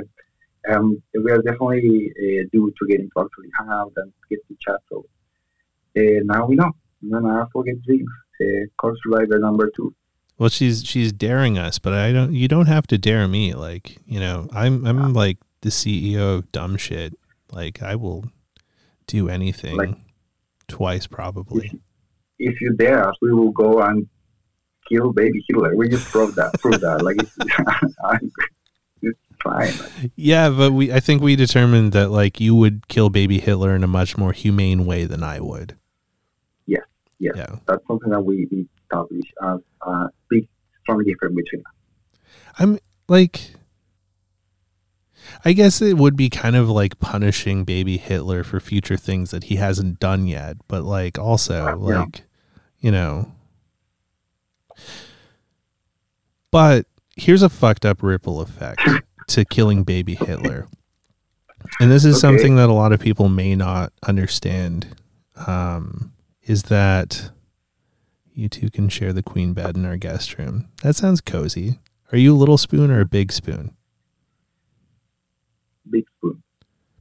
I'm okay with being a little spoon. Okay. That could work. Yeah. No poking, though. That's just... No.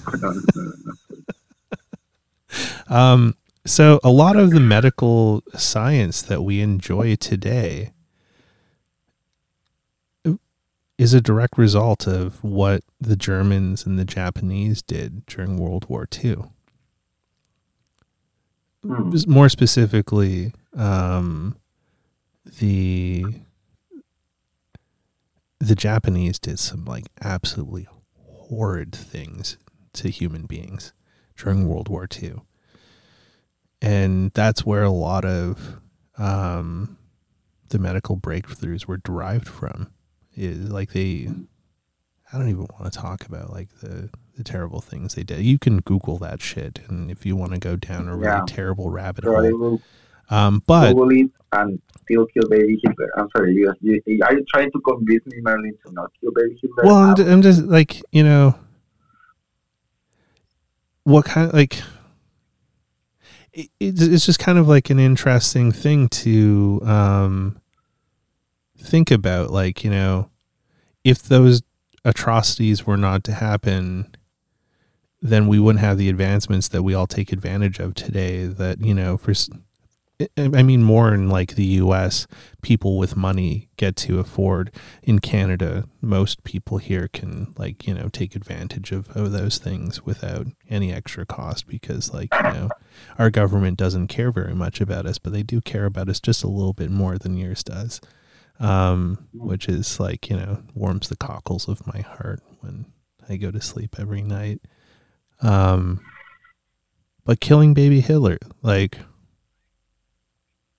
what kind of, well, like, lots of things wouldn't happen.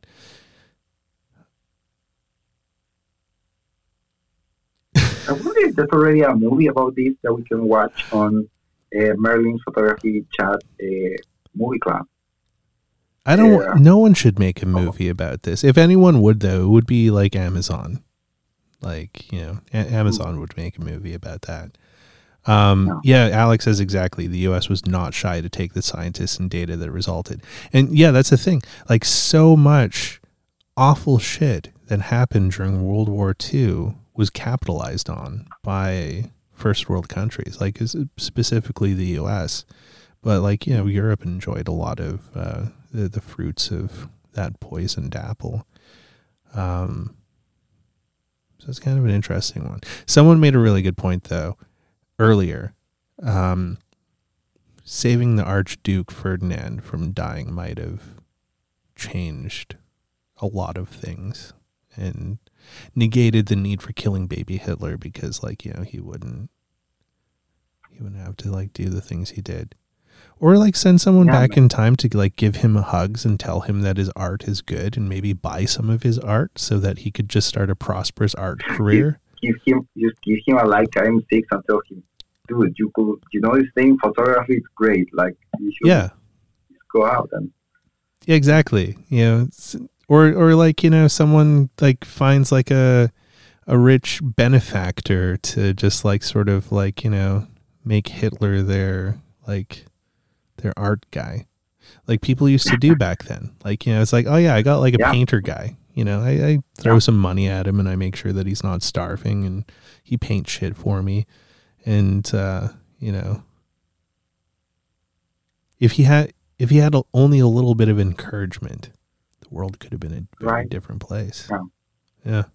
Yeah. That's why I'm really generous with likes and stuff on Instagram. You know, just in case, you never know. I just need, help people feel better about their art. You never know when you are just seeing next Hitler. Yeah, exactly. You know, especially now that we are in, like, the land of incels and ultra conservatives, and, like, it's kind of terrible. Like, in Vancouver, we have this, like, almost like epidemic issue happening with violence against women, where there's all of these men that are just, like, randomly attacking women, like punching them in the head or face, or, like, you know, attacking them.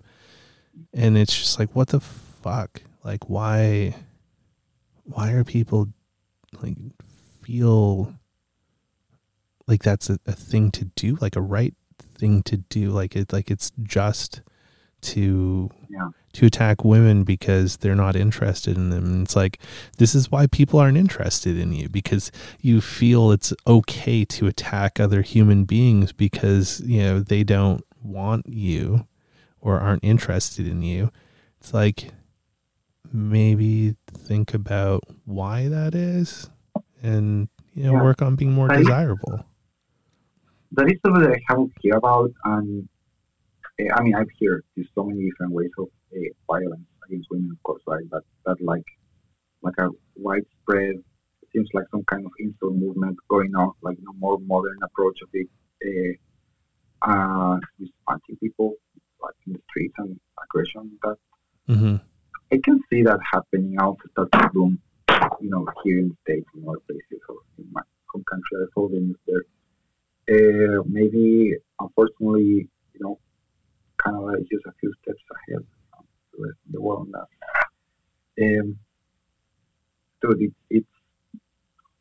look, maybe humor is not enough. Should we just like get rid of all of it?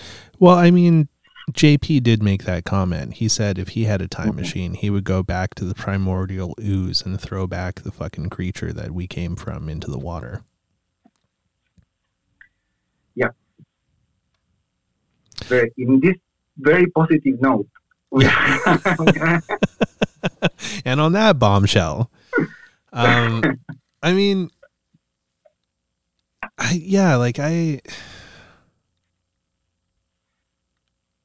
we've had a pretty good run. Like humans have had a lot of time to do a lot of interesting and positive things. We've also had a lot of time to do some like dreadfully awful things to each other and to the planet we live in. And I've said it before on other chats and when I'm talking to people is that I find that whole rhetoric of we need to save the planet because we're killing it. I find that kind of funny because the planet's going to be fine. Earth will recover once we're not part of it. It's just that we're killing its ability to sustain our lives. And we're approaching it all wrong. It's like the same thing as the masks and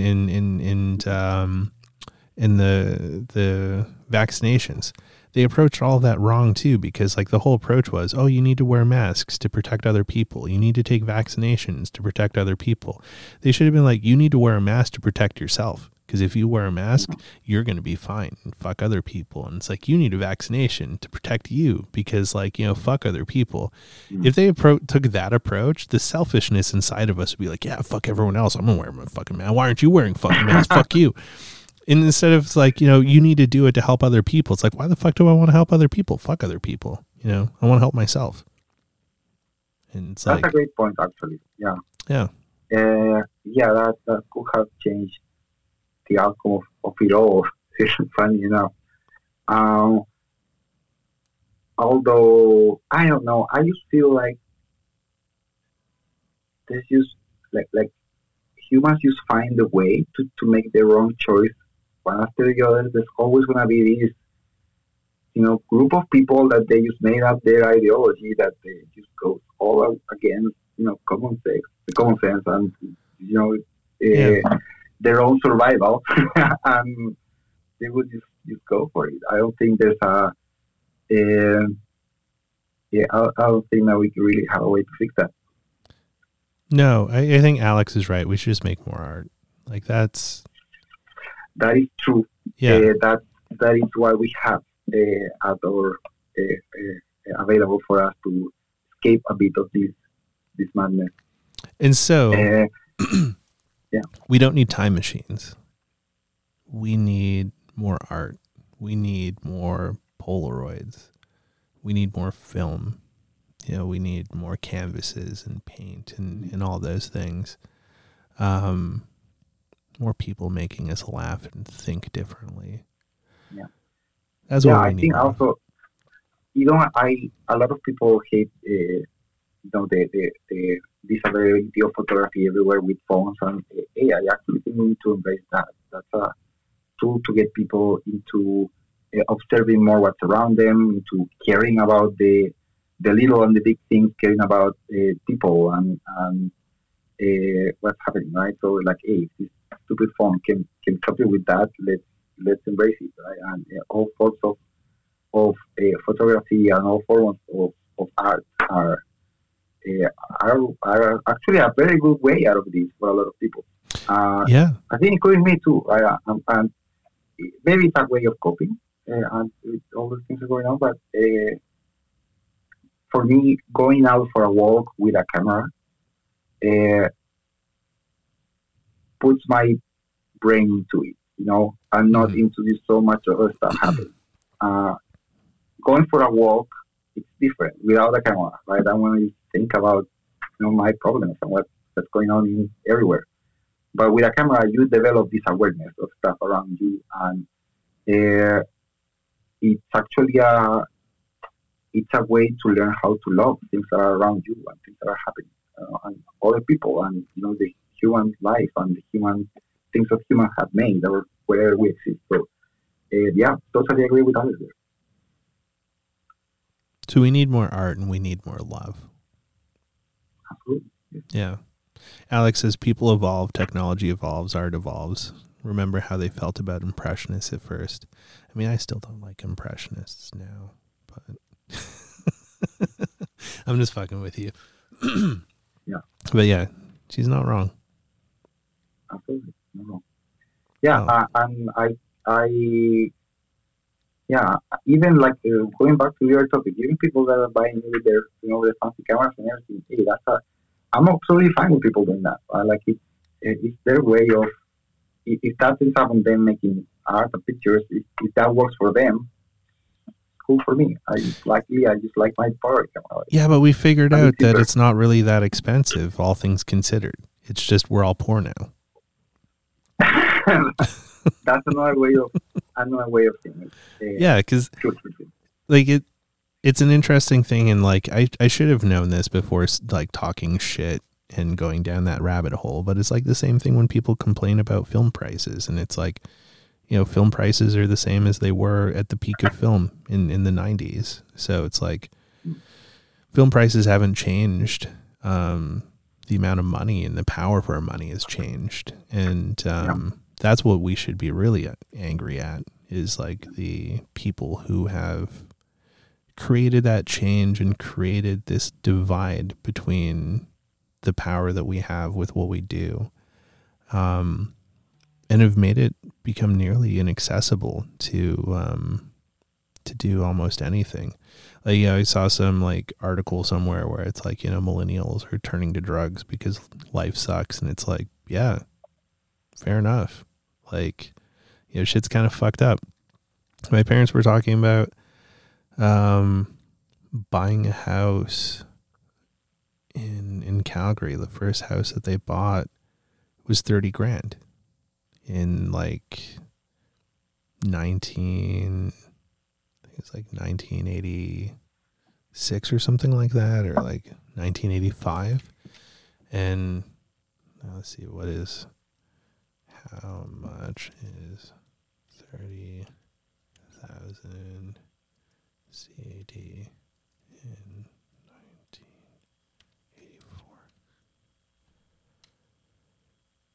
The value of the Canadian dollar today. Yeah, so... Oh, fuck this thing.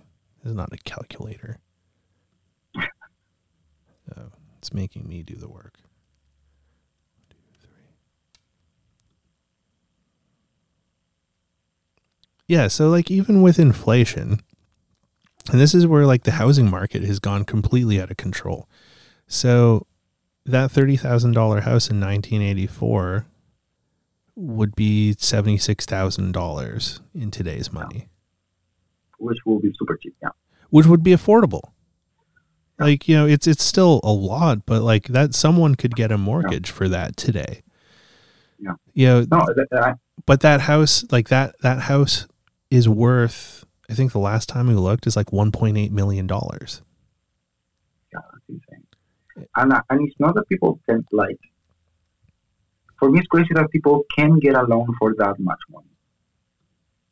Like you could actually, like, get a loan on something that is like way more than you're gonna be making your entire life, right? Or, yeah.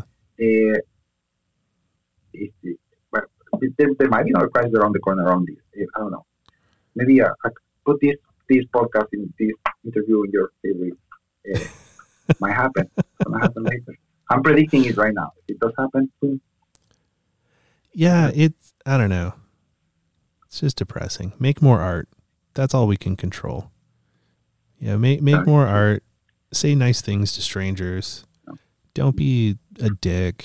Like, there's already... going back to the making pictures and like price of film and everything, I mean, pictures have never been more affordable than before. It's just film is expensive. And I think I can be...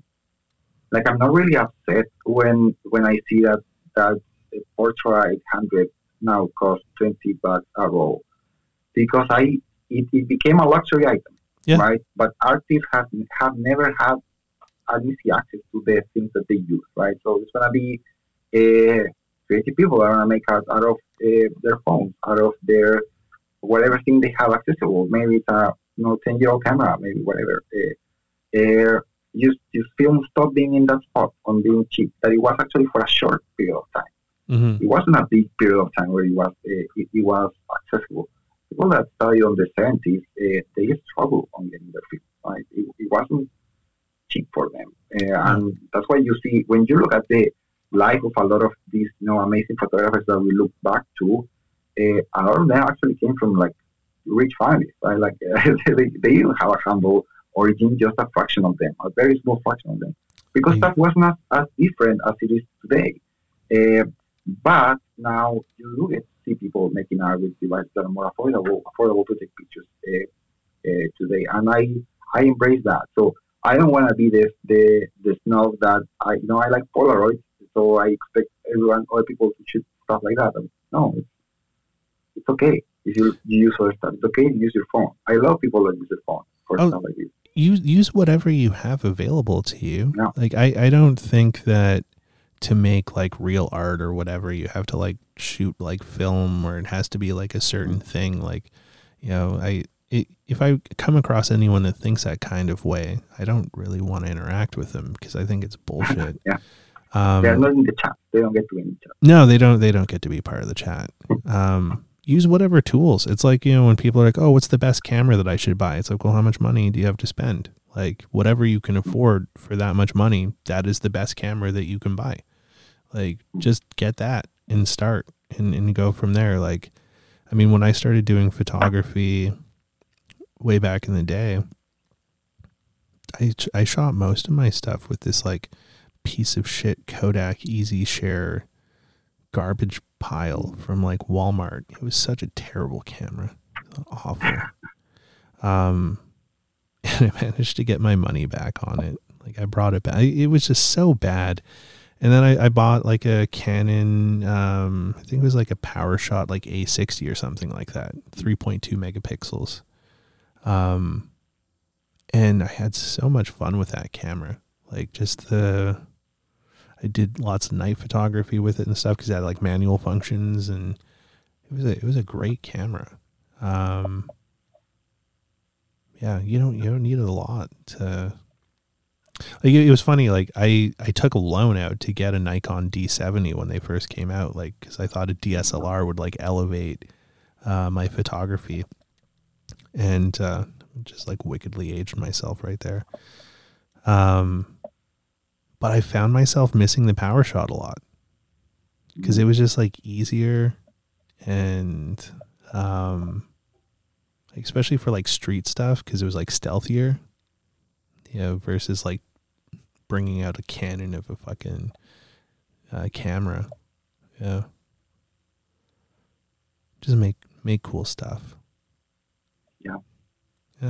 Those little either the PowerShot or the Nikon Cool Pixels or whatever the name of the those more point and shoot for the family. Those are actually great at this point in time. They are very impressive. And phone cameras also are a lot of the times I'm oh, there's not enough light, I cannot take the picture, but the phone can somehow the phone can take the picture. So I kind of love digital photography. I wish I would use it I love it up to the point that I would only use that, so not be burning my money on Polaroid. But yeah, I embrace it. I respect all of the people that I want to make cool stuff out of it. You're good people, Abel. No, no, you are. Okay. Thank you. I'm glad that that we met in Seattle and got to hang out, and it was really awesome hanging out with you in Denton. I'm glad you were able to come hang out in the camera exchange. If it suits you both, talk about confidence in shooting. What happens where you trust yourself to take good pictures? That's an interesting question. So the question is, if it suits you both, talk about confidence in shooting. What happens where you trust yourself that you take good pictures? You want to take that one first? Yeah, my answer is kind of boring, though. I don't really think about that because I am super fine with the pictures not coming out. Mm. And it happens a lot with Polaroids. I take the pictures like, oh, it didn't come out. Like, good. So, there's always that uncertainty that I'm, like, totally okay with. I don't take the pictures because I want it on a gallery or I want it on Instagram. I'm just kind of, like, just compulsively taking pictures. And sometimes it doesn't work out. So, I don't have something like a confidence that a lot of the times, like, I know, yeah, it's going to come out well because I know the camera, I know the light situation. It's like, yeah, it's going to come out. But a lot of the times also I'm like, yeah, I don't know if it's going to work. And I'm fine with it. Let's try it. Let's see what happens. I feel that a lot, especially with Polaroid, because, like, the way I approach Polaroid is failure is inevitable. Like, I've fucked up so many frames of Polaroid. Like, it's kind of ridiculous. But I'm not upset about any of them because some of them are happy accidents. And even when I've shot film and I've been angry at myself because I thought they were bad pictures and they made me feel bad, like I failed or something. I've looked back on them before and I end up liking them in a way. Like the one roll that makes me think about this specifically is like the first time I shot some Ferrania P30. That is like the most unforgiving fucking film out there. It's mean. Like, it's a mean film. But if you nail it, it's so like just like it's like turbocharged contrast. It's like, you know, Double X on steroids. And I shot this roll of it with my friend Mara. I got a heat stroke that day. It was a crazy hot day, but I was taking pictures of her in a waterfall. She was fine because she was in the waterfall. I was not fine because I was not in the waterfall. So it's like dying. But I fucked up the exposure on a bunch of the shots, and they just kind of like, some of them came out like muddy and bad. And so I was just like, oh, I'm a fucking idiot, and I don't know how to, like, you know, I should just like sell all my camera gear. And then I just sort of like parked that thought, shot some other stuff. Like stuff that I don't beat my, like when I do street photography and things like that, like there's no issue of confidence with it. Cause it's just like, I'm walking around and I'm taking pictures of interesting things and stuff I'm curious about and, you know, whatever results come or whatever results. But it's like when I'm doing collabs, I guess there's like a bit of that confidence thing there. But then I look back at the photos like 6 months later and it was like, these are actually really fucking good. Like some like seriously like artsy shit in here, and you know, they're not technically perfect, but you know, when I came back with a different frame of mind, I was like, these are really good. And so I think frame of mind also is kind of important, and yeah, that's a really good question. Yeah, that is a very good one. And funnily enough, if I really want high confidence that I want the picture to have it, most likely I'm also gonna take the picture with my phone because I know that it's gonna work. And that's not gonna happen because I think something is beautiful or whatever. It's because I wanna treasure that moment. Right? And I will just, I'll also give it a try with my phone just to keep it. I see Mario just joined. Yeah, Mario said. Mario, you're joining late. Mario, we have like maybe 10-20 minute segment just to talk about how the big white are. That was the topic of the conversation for a while. Yeah, we both are very happy about it. And we decided the big wide fucks hard. You also missed out on the highlights of Killing Baby Hitler and we did talk about Jesus a little bit too. Also, alcohol. We had a pretty substantial episode, like a portion on alcohol, and you missed all that. But Mario's going to be the guest next week, so we'll get to talk about some fun stuff with him. But he had a comment here. He's like, "Would you say it's because you're primarily instant film shooters?" Because he feels the same.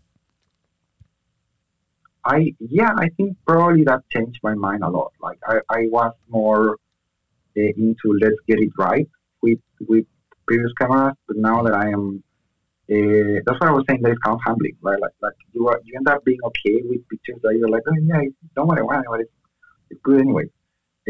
Because you're not gonna spend a whole pack on trying to take a picture, right? So you're like, okay, this is what it is. I'm okay with it. Yeah, exactly. Like, I think that's also like a freedom that instant film adds is just kind of like genuine and honest, and you know, you take a frame or two and then you move on. Yep. Yeah. Sand versus tones prepares you for life. Happy accidents are the best part of shooting. Yeah, that's also true. A lot of times it surprises you, especially with Polaroid film. Sometimes the colors are like, wow, I didn't thought this was going to come out, and it's like shocking how good stuff looks. Like it's better than life. Well, that one, and then especially when you're fucking with expired film and you get like the spread sort of like frames your subject like that, the old Impossible that I caught you guys on. Holy fuck. I got lucky with that shit. Like that blew my mind. 'Cause like that was 2013 and 2014 that both of those expired in, and to get like decent spreads and images with you guys in them, that was phenomenal.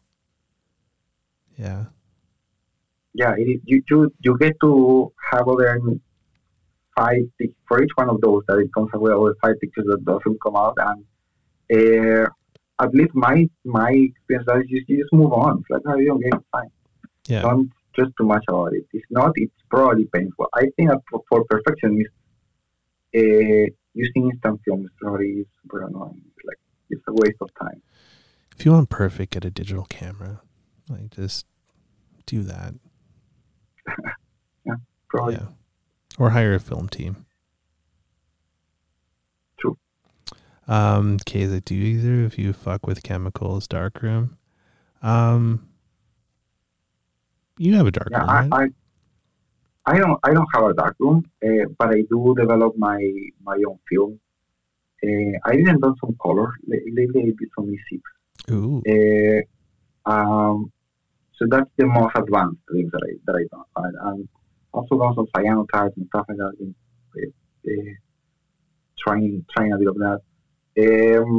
But develop my own film, and it makes a lot of sense to start doing that. You know, in these times where film prices are expensive, and I find it like a relaxing, not relaxing, but it's something that I was talking about, going out for a walk with a camera. It's something that takes you out of the context of the things that you're usually doing. So, especially when you have things that are like, hey, the time is, you have to wait 2 minutes, and then other 2 minutes, and then other 2 minutes. Like, sorry, for those 2 minutes are actually going to be like, focus on this. Like, this has to happen. So, time flies. So if I have multiple batches of film, it's some kind of meditation. Like you get disconnected from the world. So I really like developing my own film. I go into my own like things that I like, combination of developer and other things that I like, and I just stick with that. So far, not much experimenting, but it doesn't make it less fun for me. That's cool, man. Yeah. I used to develop my own film in Toronto, but I hate scanning so much. Yeah, that's the worst part, yeah. Scanning is the worst. Developing is so much fun, but fuck scanning. I don't have a darkroom yet, but it's in the works. So Kay's been to my studio before, and I mean, that's part of the winter plans is finish the darkroom, because I want to start doing some experimenting with reversal on negative paper, because Ethan taught me how to do it, not the basic bitch way. Black and white? Black and white. The principle is the same with RA4, but I haven't gone around to fucking around with color.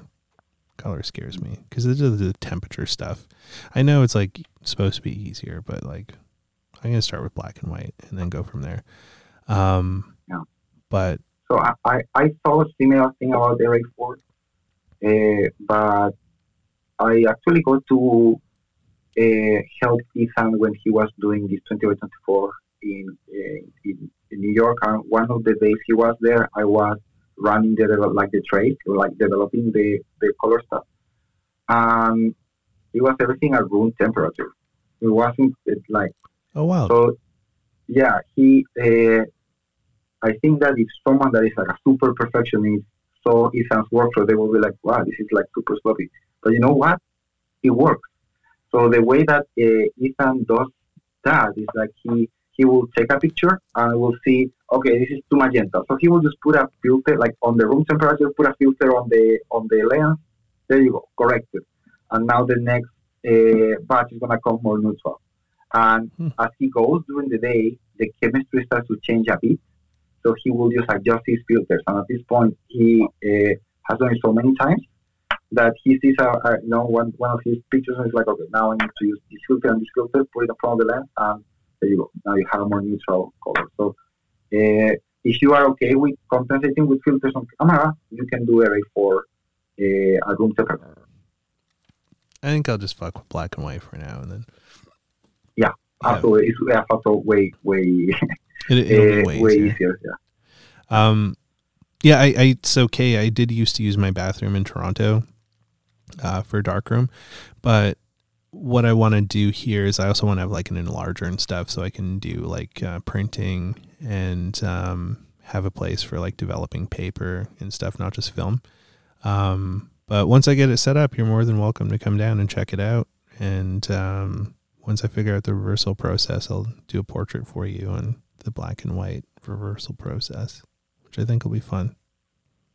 I'll stop over there too. With Kai, you want to go there? Yeah, dude. And bring Brandy. You two come on up. Great. Yeah, well, we can have an unofficial Polacon Vancouver. That will be actually a great thing to plan. Right now, I can't leave the country. A bunch of this stuff is complicated, but as soon as I can, I'm gonna definitely go stop visit you. Also, a very good friend from my childhood lives over there that I haven't visited him since he moved. I think 2020 he moved. So I'm, I really want to go to Vancouver. Anytime. My apartment is super tiny, but you got a place to stay. Oh, thank you very much. I appreciate it. Same thing if you come here to Seattle. If you're okay with cats. I love cats. Thelonious will welcome you. Only if Thelonious is gonna play me a solo. Oh, he will. Well, thank you for hanging out with me tonight, Abel. It was good to see you again after spending so much time together the last 2 months. Surprisingly, looking forward to many more hangs in person. Yeah. Will I see you in the next couple of months? Are you planning on coming to Seattle for Grand Prix? I can't come down for the Halloween one because I've got some other obligations. But yeah, I'll definitely be down for some stuff there. I've got some friends that live in Everett that I want to go visit as well too. So. We'll definitely make my way down there, and then there's Bay Area, of course, and you'll definitely see me. I'll see you. Thank you very much. Thank you very much for having me. At some point, this conversation went wild, I'm very happy that we are wrapping up in a good note and not with a point because it's very dark. So. Yeah, I'm glad we didn't wrap up with Baby Hitler because that wouldn't have been. Yeah, that's not the move. Happy, yeah. That's not the move. Well, I'll let Mr. Milka walk us out here. Next week we're gonna have Mario, aka Max Sparkplug, on with the big wide that fucks. So definitely tune in for that. I might have to make some stickers that say "This camera fucks" in commemoration of this conversation. Thank you for tuning in, and this episode was brought to you by Cameras That Fuck. Yeah. Thank you for having me. Thank you, everyone in the chat too. Take care, man. Bye bye. Take care. Bye bye.